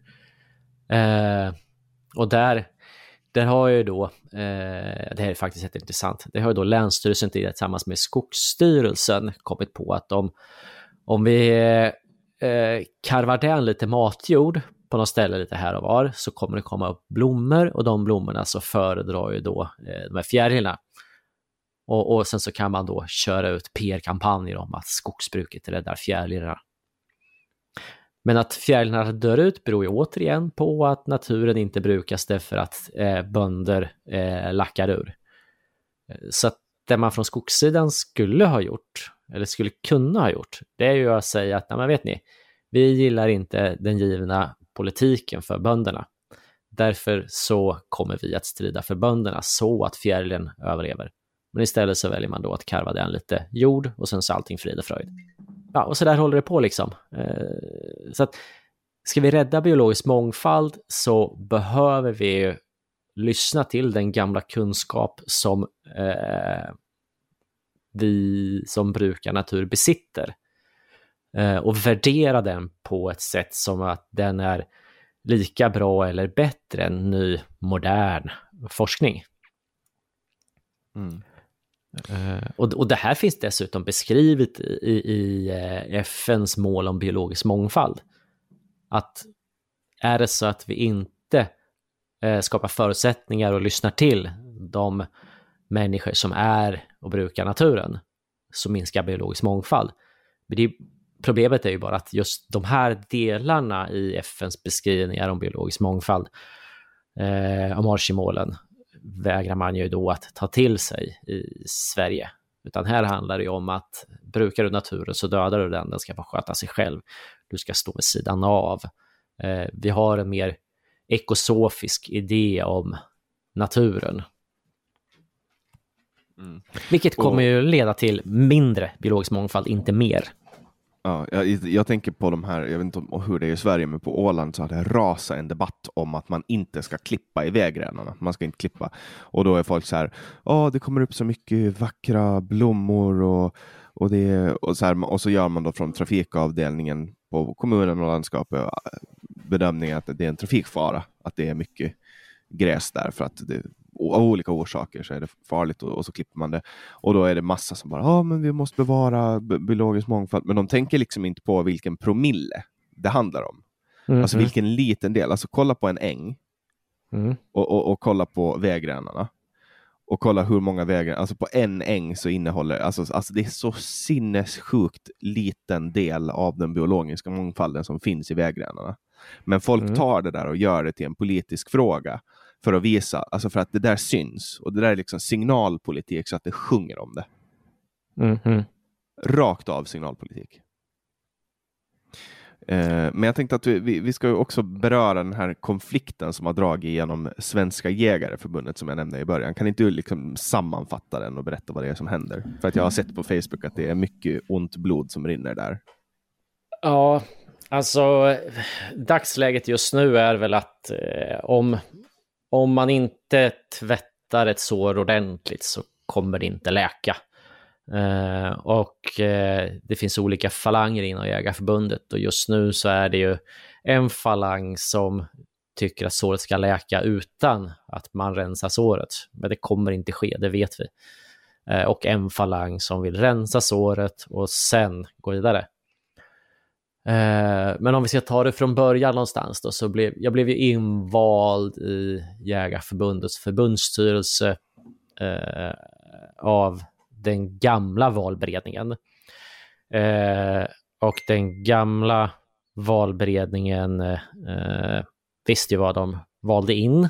Eh, de valde in mig och de vet att jag är principfast Eh, jag eh, anser att Eh, jägarförbundet eh, ska styras av, eller att man ute i landet ska ha mycket att säga till om vad som man gör centralt och inte tvärtom. Eh, och sen så visste man att jag, jag, jag agerar när saker och ting går snett. Och troligen så visste väl den gamla valberedningen att det var någonting som var lite sjukt i Jägarförbundet och det var därför man stoppade in mig. Eh, det resulterade ju i att eh, vi höll på... Eh, att det, det, det, det, vargfrågan är ju stor eftersom vi har ju aldrig någonsin haft så mycket vargar i modern tid i Sverige som vi har idag. Vilket naturligtvis är eh, en, ett bevis på att Jägarförbundet inte har nått ända fram. Eh, Gud ska veta att många har kämpat, eh, men resultatet är ju ändå detsamma. Eh, och när man stoppar in Rickard så stoppar man ju också in en konfliktlinje, eh, det vill säga mindre mandelkubb och eh, mer eh, blankt stål. och jag tror att blankt stål är viktigt för att få igenom sina ståndpunkter. Det, det, det fungerar inte med tillsammans, samförstånd och så vidare. Och cirkulerar det här kring vargfrågan? Ja, vargfrågan är ju central i alltihopa, men det, det cirkulerar även kring andra frågor eh, som är stora. Eh, det cirkulerar kring tillgången till jakt på fjällen. Det cirkulerar till, eh, kring eh, möjligheten att eh, skjuta ner eh, antalet sälar så att de kommer ner på en rimlig nivå. Eh, så att det, det handlar om att eh, förvalta klövviltet Eh, så att eh, man kan hitta någon slags eh, bra nivå där jägare, skogsägare och allmänheten på något sätt kan gilla läget. Och, och då, då, då vid något givet tillfälle där så gick det in en propå ifrån Världsnaturfonden om att man ville göra om rovdjurspolitiken, vilket ju naturligtvis även Jägarförbundet vill göra. Eh, problemet var ju bara att eh, Världsnaturfonden eh, hade vissa idéer kring vad jägare är för typer. Eh, man utmålade jägarna som eh, tjuvjägare och att vi dessutom hade alldeles för lite varg i landet. Eh, och det här reagerar man ju då ute på i, i länen. Därför att WWF har ju varit ett stort problem när man har velat bedriva legal jakt. Så ja, de är ju aktivister. WWF, ja, de är aktivister. De har gått in och spärrat liksom. Eh, de, de vet vilka trådar man drar i, de är polare med myndigheterna och myndighetspersonerna. Eh, och möjligen även med rättsväsendet i form av ja, domare och så vidare, åklagare. Så att de går in och spärrar hela tiden från WWFs sida. Så att det går inte att eh, liksom gå i armkrok med WWF. Och det vet man ute i länen, men centralt så, hade, så fanns det en idé om att vi, vi kanske borde närma oss WWF eh, och gemensamt hitta en lösning.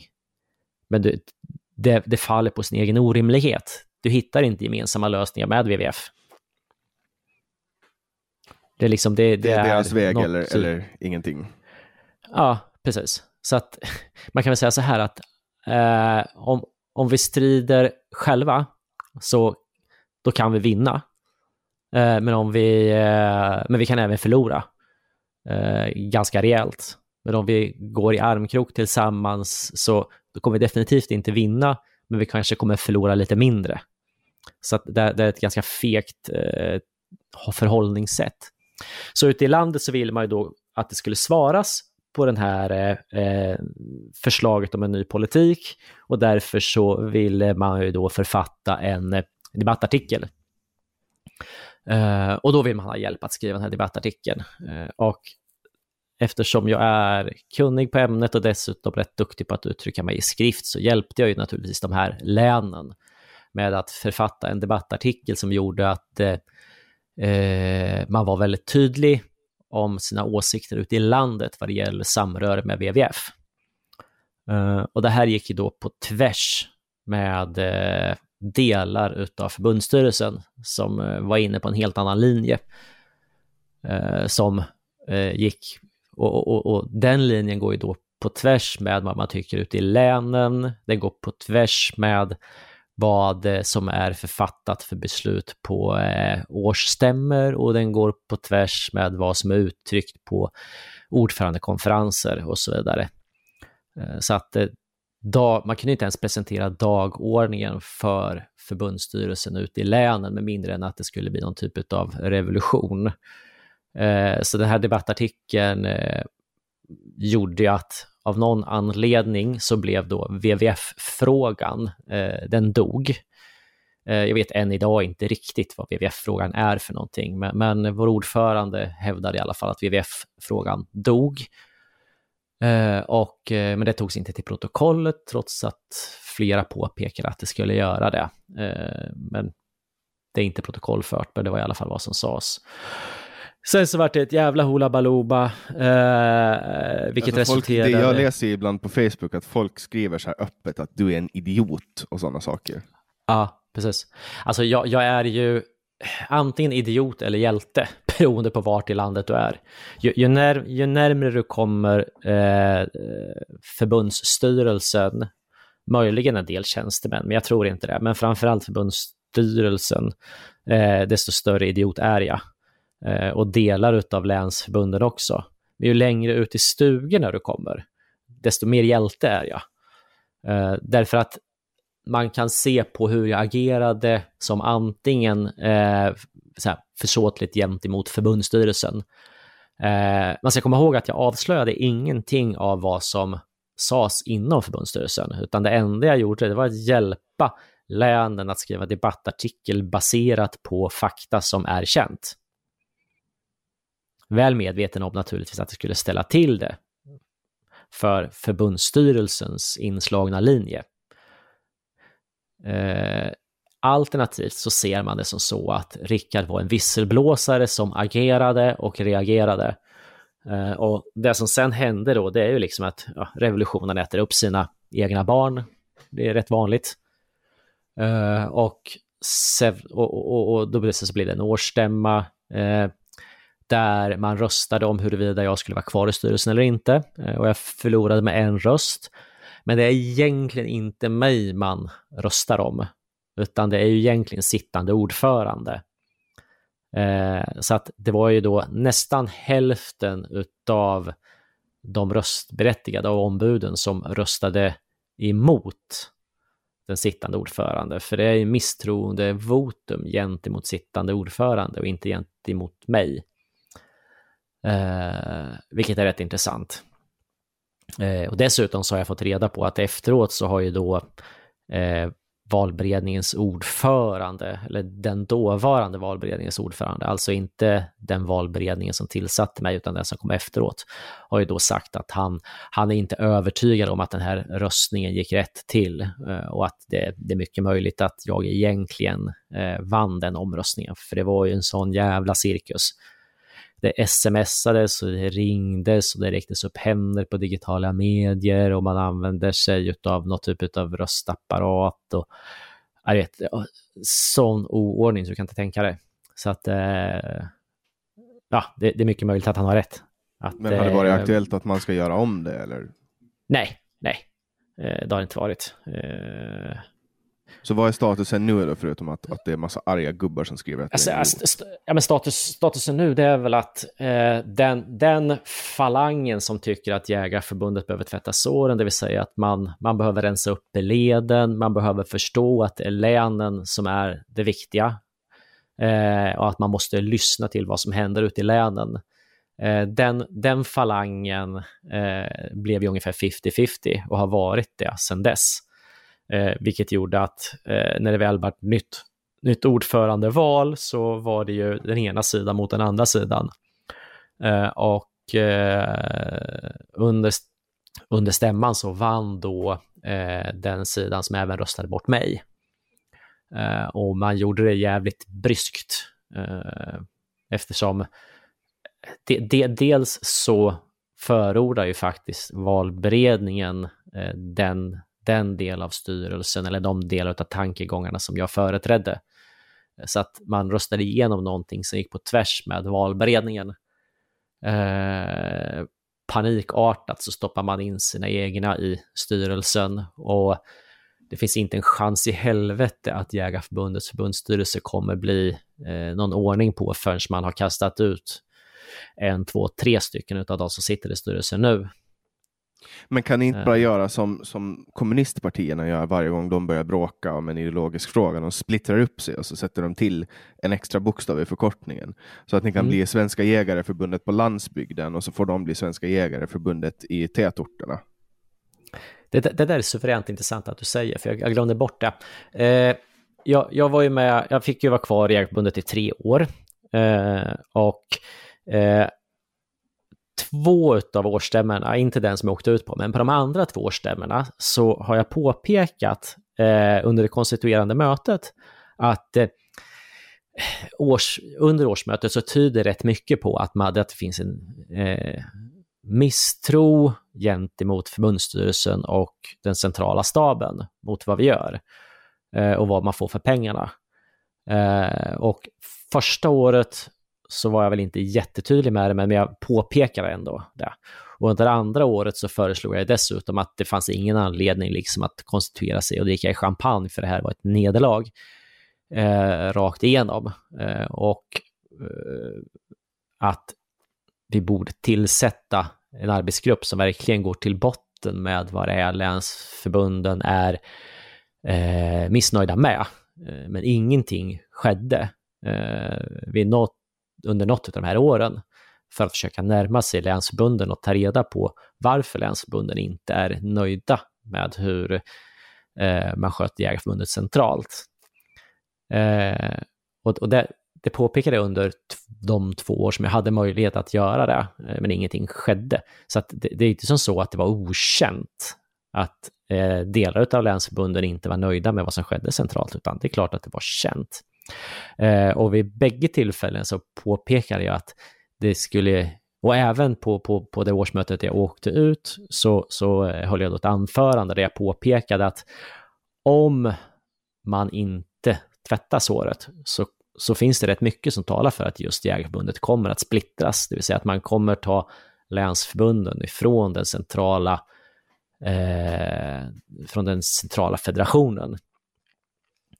Eh, vilket väl, det är inte bra för Jägarförbundet, det kanske är bra för jakten, jag vet inte. Eh, men eh, nu, nu, ser vi hur de, en del länsförbund resonerar om att varför ska vi vara med i en federation som inte lyssnar till oss? Eh, och det skulle inte förvåna mig om man på flera håll håller på att gruppera sig för att antingen kliva ur federationen alternativt se till att eh, ommöblera de, de här eh, länsorganisationernas styrelser. Så att det här är långt ifrån över och det är mycket möjligt där liksom att det blir som du säger. Uh, jag kommer inte ihåg exakt, men, men eh, Svenska Jägarförbundet i Skåne eh, säger ju någon säger en rätt intressant sak under sittande årsmötet. Eh, och det är ju att eh, han, han påpekar att eh, du vet, det är ett teamsmöte och sådär, att det står så här delegat, nummer, bla bla bla och sen står det Svenska Jägarförbundet Skåne och att han ber om att de ändrar det till delegat, bla bla bla, namn och Jägarförbundet Skåne. Vilket är en tydlig markering om att eh, nu, nu, har ni klivit över en gräns. Jag är ytterst tveksam till om jag tillhör federationen längre. Mm. Det låter ju som att man eh, gör en sån här splittring och lägger till ett extra, eh, en extra bokstav i sin förkortning. Mm. Men alltså det, ja, är, ja, det är en så... pågående konflikt hela tiden, alltså ah. sta, stad versus landsbygd, där, där liksom politiker kommer från stan och så ska de sköta landsbygdspolitik och så blir det inte bra. Och de politiker som kommer från landsbygden är karriärspolitiker eh, som inte mm. egentligen bryr sig om landsbygden överhuvudtaget. Mm. Ja, det är ett jättestort problem. Det är ett jättestort problem och, och de, dessutom så, så i problemet så ligger det inbakat att eh, de här brukarna, de som är närmast spaden och sågen, eh, de är stora naturvänner. De vistas i naturen. Det är inte de som kastar batterier i, i, i, naturen för att de inte orkar bära hem dem. Det är inte de som låter ölburkarna åka ut i fälten så att de hamnar i komagarna. Det är inte de som skiter i att ta med sig engångsgrillarna hem. Eh, utan de som är närmast spaden och sågen är stora naturvänner och har en stor kunskap kring hur eh, naturen ska skötas, hur biologisk mångfald ser ut och hur det förändras över tid. Eh, samtidigt så målas de då ut som någonting annat. Eh, och man har svårt att försvara sig. Eh, så, så det blir på något sätt dubbelt problematiskt. Eh, och, och då ska man dessutom komma ihåg att många av de här idéerna som lyfts fram eh, handlar kanske egentligen inte om biologisk mångfald. Det handlar kanske inte egentligen om hur du ska sköta skog. Det handlar kanske inte egentligen om eh, hur du ska sköta åker, utan det här är en ideologisk idé, en eh, här, semipolitisk idé, där, där det snarare handlar om eh, frihet och ägande vem, som, vem, vem, vem kan äga naturen när naturen äger alla eller ingen? Naturen är ett eget väsen, det kan man inte äga eller bruka, den ska sköta sig själv. Eh, och då landar vi liksom i, i vänsteridéer, eh, vilket ju gör att, inte nog med att de vi har att eh, på något sätt bemöta eh, är ganska pålästa, de är kapitaliserade och de eh, har bra kontakter inom säga, ett slags grönt nätverk. De är dessutom långt ut på en politisk vänsterskala. Eh, och det är på något sätt därför vi landar i, i frågan kring äganderätt och rätten att äga, rätten att bruka eh, och rätten att eh, handla med privat egendom i den mån den här egendomen råkar vara en bit jord. Eh, så att det är rätt, rätt, många i staden som håller på att eh, debattera höger-vänster-frågor. Eh, och då kan vi bara säga att ute på landsbygd där vi har vänsterfrågor eh, som även är gröna frågor så blir vänsterfrågan i kubik på något sätt. För vi har två olika typer av ideologier att slåss emot. Både vänsterideologin och ideologin kring den ekosofiska tanken om att naturen ska sköta sig själv. Uh, mm. och, och, det gör ju på något sätt att ja, men det, det är dubbelt jävligt att möta. Mm. Ja, och du är ju höger, det vet vi ju. Det sa jag i början också, att du är moderat. Du jobbar som politisk sekreterare. Ja, uh, precis. För Moderaterna i Örebro kommun Därför att jag, jag tror nog att Sverige håller på att regionaliseras. Eh, och med det så menar jag väl egentligen att de, om vi tittar på vad är människor intresserade av? Man är intresserade kan, av Kan du hålla närhet. den tanken? Vi måste bara ja. avhandla en sak först och det är alltså, hur känns det att komma från Örebro när Liberalerna i Örebro har gjort den här sinnessjuka filmen. som är, alltså typ, det, det, är det pinsammaste jag har sett i hela mitt liv. Ja, om, ni, om ni som lyssnar undrar vad det är, eh, ta fram skämskudden och eventuellt eh, en revolver som ni kan skjuta er själva i huvudet med efter ni har sett den här och googla Liberalerna Örebro eh, video. Ja, alltså, Hur känns det att komma från Örebro och, och, och jobba med de här människorna? Eh, till att börja med, ni som nu sitter att googla kan redan sluta med det eftersom att filmen är nedstängd eh, på grund av att eh, man har då använt sig av eh, en textfras och en melodislinga som ägs av Thomas Ledin. Så Thomas Ledin har då hört av sig till Liberalerna i Örebro och sagt att eh, nu släcker ni ner det där och ber om ursäkt. Eh, annars så kommer vi stämma skiten ur er. Ja, de var ju lite att, väl eh, liberala med användningen av det, fy fan. ja, alltså Liberalerna är ju eh, oppositionsparti tillsammans med Moderaterna och lever sitt eget lilla liv. Eh, de är väldigt nöjda med den stora spridningen. Jag är väl mer tveksam till att jag hade som politisk sekreterare eh, rådgjort eh, med eh, våra ledamöter om det här är en speciellt god idé eller inte. Men, de, alltså, bara, vi, kan, vi, kan, men alltså, vi kan väl börja med att säga att, att de, de gräver ju sin egen grav. Alltså, vill man åka ut ur riksdagen, då kan man göra på det där sättet. Alltså mm en låt. För det första, man tar en folkkär artists musik och slaktar den med tondövhet och med en, eh, alltså, en oförmåga att överhuvudtaget få en ton rätt i liksom själva eh, kompositionen också. Ja, det hade kanske funkat 20, för 15 år sedan. Eh, men men det, inte idag.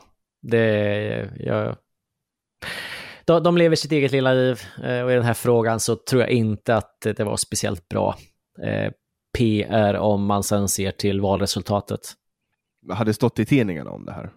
Ja, herregud. Eh, det har stått ganska mycket i tidningen och, och sociala medier har ju skrivit väldigt mycket om det också. och, och ja, om man nu inte tycker att det här är en bra idé så kanske man är ett surkart. Eh, de har i alla fall haft väldigt roligt när de spelar in det. Eh, jag är väldigt tveksam till om det leder till att man får eh, fler röster. Ja, jag vet inte vad de har, de har köpt kokain av någon antar jag och sen har fått en idé att nu ska vi göra det här. ja, möjligen. Vi har ju, vi har ju drogproblem i Örebro så tillgången finns i alla fall. så är det ju. Ja, de, de kan inte ha varit nyktra, varken under i det stadiet, i genomförandet eller efterspelet och själva distributionsfasen? Alltså, när man, man jobbar med kommunal politik så är väldigt mycket väldigt känsligt. Därför att det kan dra iväg åt det ena eller andra hållet. Eh, och här kör man ju på helt okänsligt. Eh, så ska man säga någonting bra så är det väl liksom att det är jädrigt modigt. För man, man gamblar med rätt mycket. Alltså politiker ska ju för det första inte vara underhållare. Politiker ska vara politiker.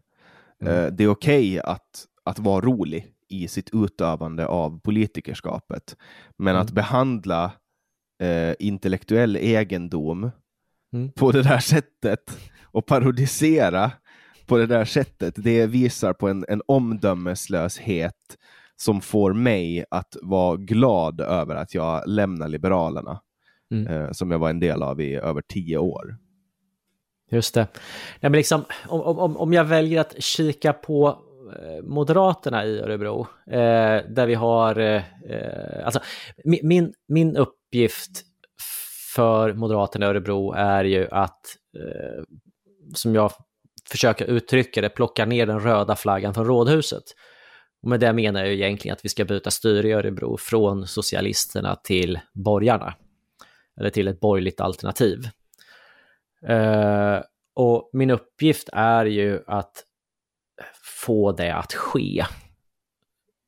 Eh, och, och, och eh, då, då, då har jag ju liksom det jag ska lyfta fram som ny KSO, kommunstyrelsens ordförande, är ju då Anders Olin eh, som är utbildad polis.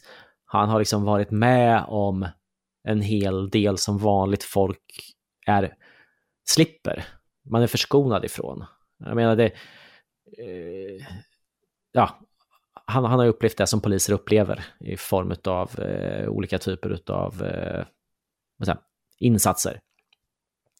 Eh, och sen så har vi då andra politiker som väl kanske har ägnat mer tid att eh, ligga i hängmattan och läsa eh, marxistisk filosofi eller liknande. Eh, och när man som styr en kommun så, så det betyder någonting. Det är viktigt, varje beslut är viktigt för eh, oss som bor i kommunen. Eh, och då kan jag känna så att men då, då är det viktigt att den som ytterst är ansvarig verkligen förstår vad det är de pysslar med. Som kan sätta sig in i vardagsmänniskornas liv eh, och bara inse att det, det vi har att göra med är att upprätthålla en demokrati. Det är att upprätthålla så att folk verkligen att pensionärer kan gå och handla mitt på dagen utan att eh, det kommer ett, eh, ett gäng ungdomar och snor halsbanden av dem mitt på blanka dagen. Eh, att skapa ett samhälle, ett lokalsamhälle i Örebro kommun som eh, tar tillvara på, på, på, på, på vardagsmänniskans möjlighet att leva det liv som de själv vill.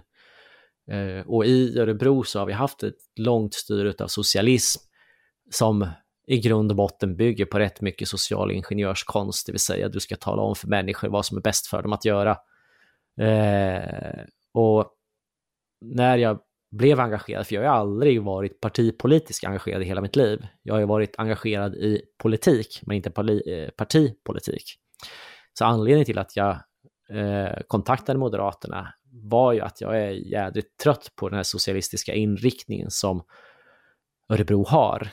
Eh, och jag är rätt övertygad om att de andra partierna som stödjer socialisterna i Örebro också börjar på att bli rätt trötta på att det här demokratiska underskottet som finns, eh, där man har en, man har någon slags hög idé om eh, hur samhället ska se ut som gör att man inte tar till sig vardagsmänniskornas liv. Alltså det måste ju funka och leva liksom. Eh, man kan inte förbjuda allting och straffbeskatta allting, utan folk måste faktiskt få vara folk och inte någon slags röstboskap. Eh, så med det så vill jag på något sätt ha, ha sagt att vi ska plocka ner flaggan och vi ska införa demokrati igen. Mm. Och vi måste ju också då, före vi avslutar, prata om din nya demokratiska insats, det vill säga eh, Bulletinpodden Bondepraktikan. Mm, just det det. Det är också någon typ av folkbildning. Eh, jag och eh, min kompis Per-Ola Olsson eh, har ju folkbildat inom grön sektor ganska länge. Eh, vi har gjort det på eh, varsitt håll och vi har hjälpt varandra att dra. Och minst gemensamma nämnare är väl på något sätt att vi har eh, inte fungerat i de, här, i de grupperingar som anses vara rumsrena. Eh, utan vi, vi, har, vi har fått göra det på vårt sätt och varit ganska framgångsrika. Eh, för egen del så började ju jag Eh, jag började med att skriva skogspolitiska ledare för en tidning. Eh, och det går ju bra att liksom starta opinion på så vis, men du kan inte driva den. Så därför så startade jag upp en ideell förening som heter Naturbrukarna Sverige, som eh, vars mål är att få folklig förankring för brukande rättsliga frågor. Alltså rätten att bruka naturen. Eh, och där kunde man ju då driva opinion. Eh, problemet var ju att den opinionen, den drevs ju i en alltför snäv krets. Det var svårt att nå utanför grön sektor. Det fanns inte ett jättestort intresse.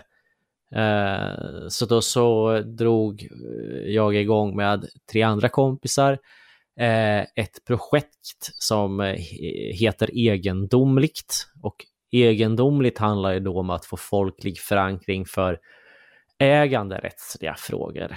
Eh, och helt plötsligt så eh, nådde vi in i storstäderna, ungdoms, de politiska ungdomsförbunden och så vidare.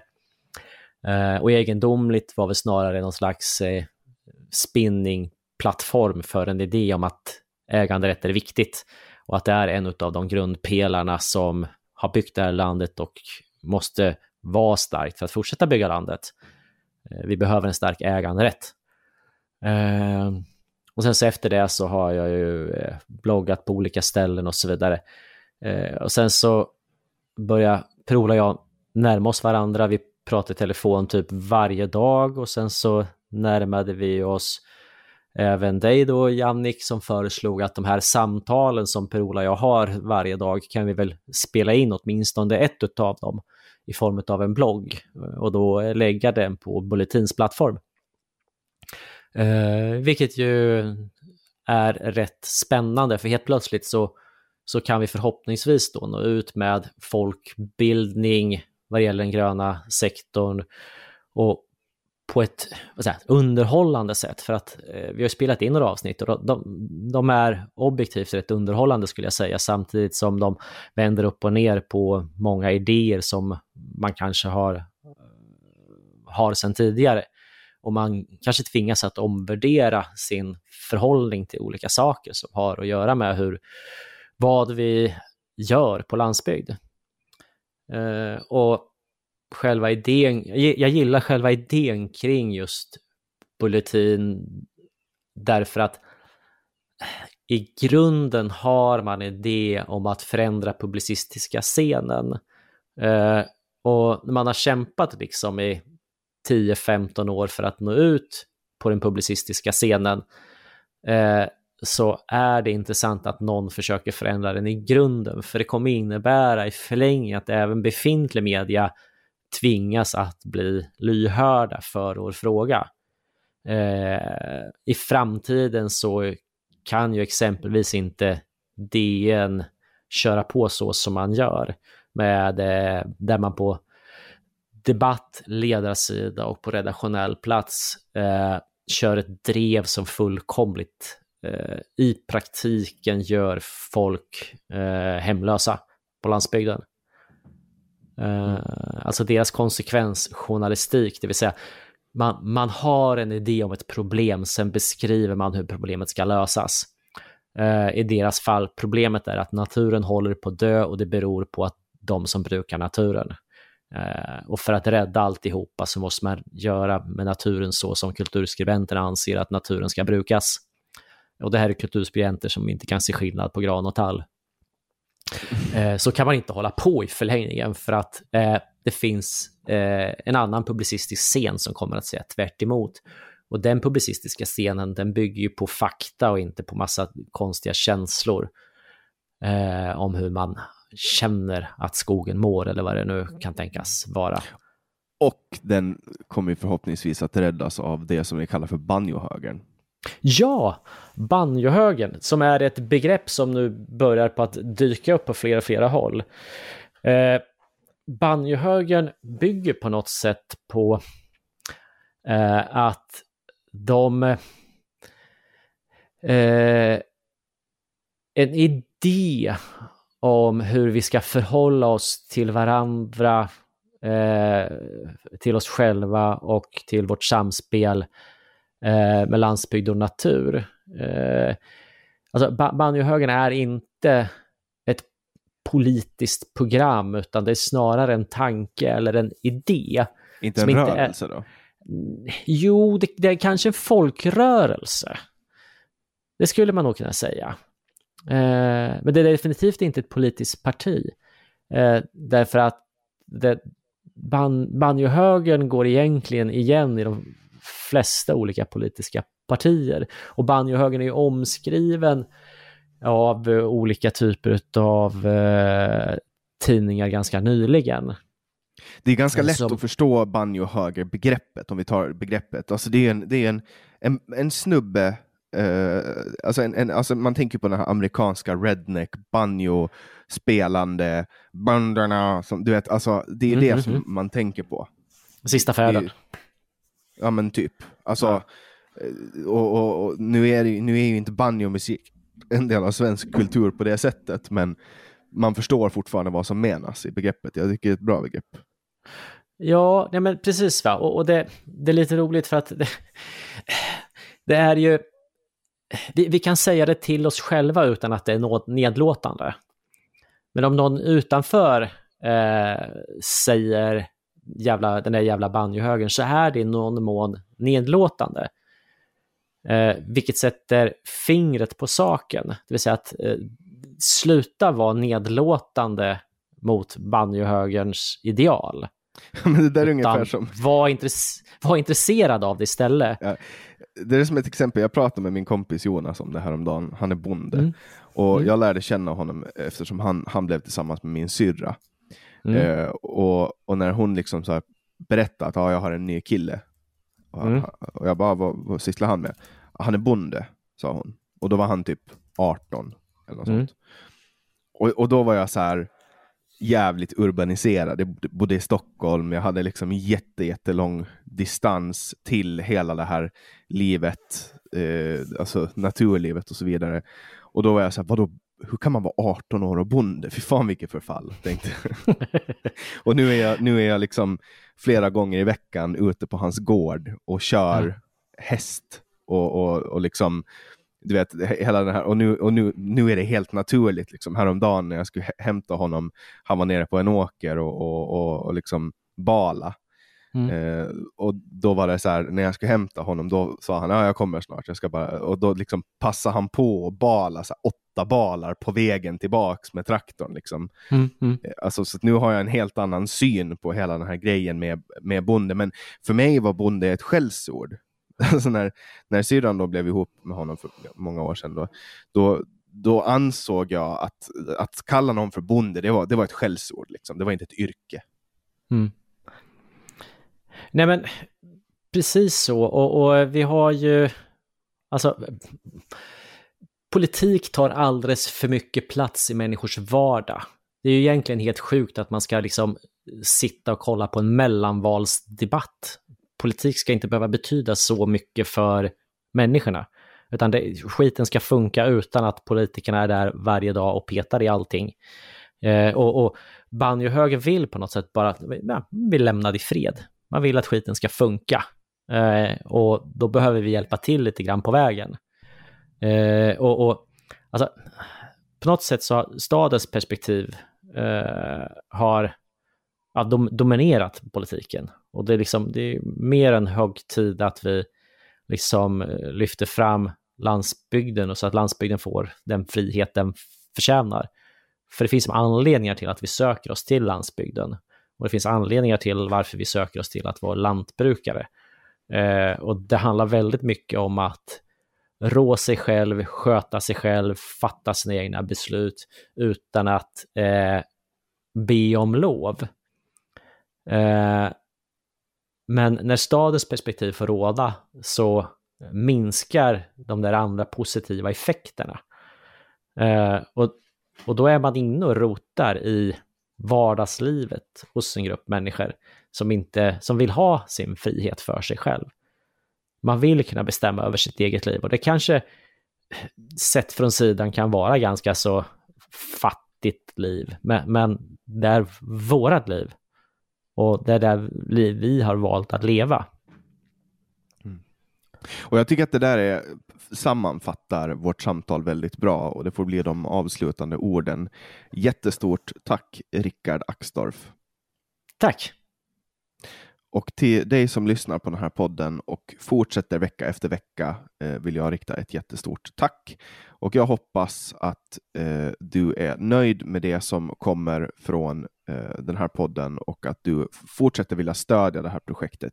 Och det kan du göra genom att bli plusprenumerant på Bulletin om du hör det här på någon av de fria plattformarna så att säga. Blir du plusprenumerant, då har du en vecka innan som du får höra de här samtalen. Och kom ihåg också att du kan gå in på min hemsida www.samtal.ax och tipsa om det finns någon du vill höra i podden. Jag tar alla era önskemål i beaktande när jag bokar gäster. Med det sagt vill jag återigen tacka för ert stöd. Ha en jättefin vecka var du än lyssnar. Jag heter Jannik Svensson och du har lyssnat på podcasten Samtal.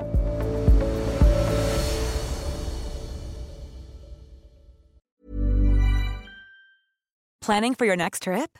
Elevate your travel style with Quince. Quince has all the jet-setting essentials you'll want for your next getaway, like European linen, premium luggage options, buttery soft Italian leather bags, and so much more and is all priced at 50 to 80% less than similar brands. Plus, Quince only works with factories that use safe and ethical manufacturing practices. Pack your bags with high-quality essentials you'll be wearing for vacations to come with Quince. Go to quince.com/pack for free shipping and 365-day returns.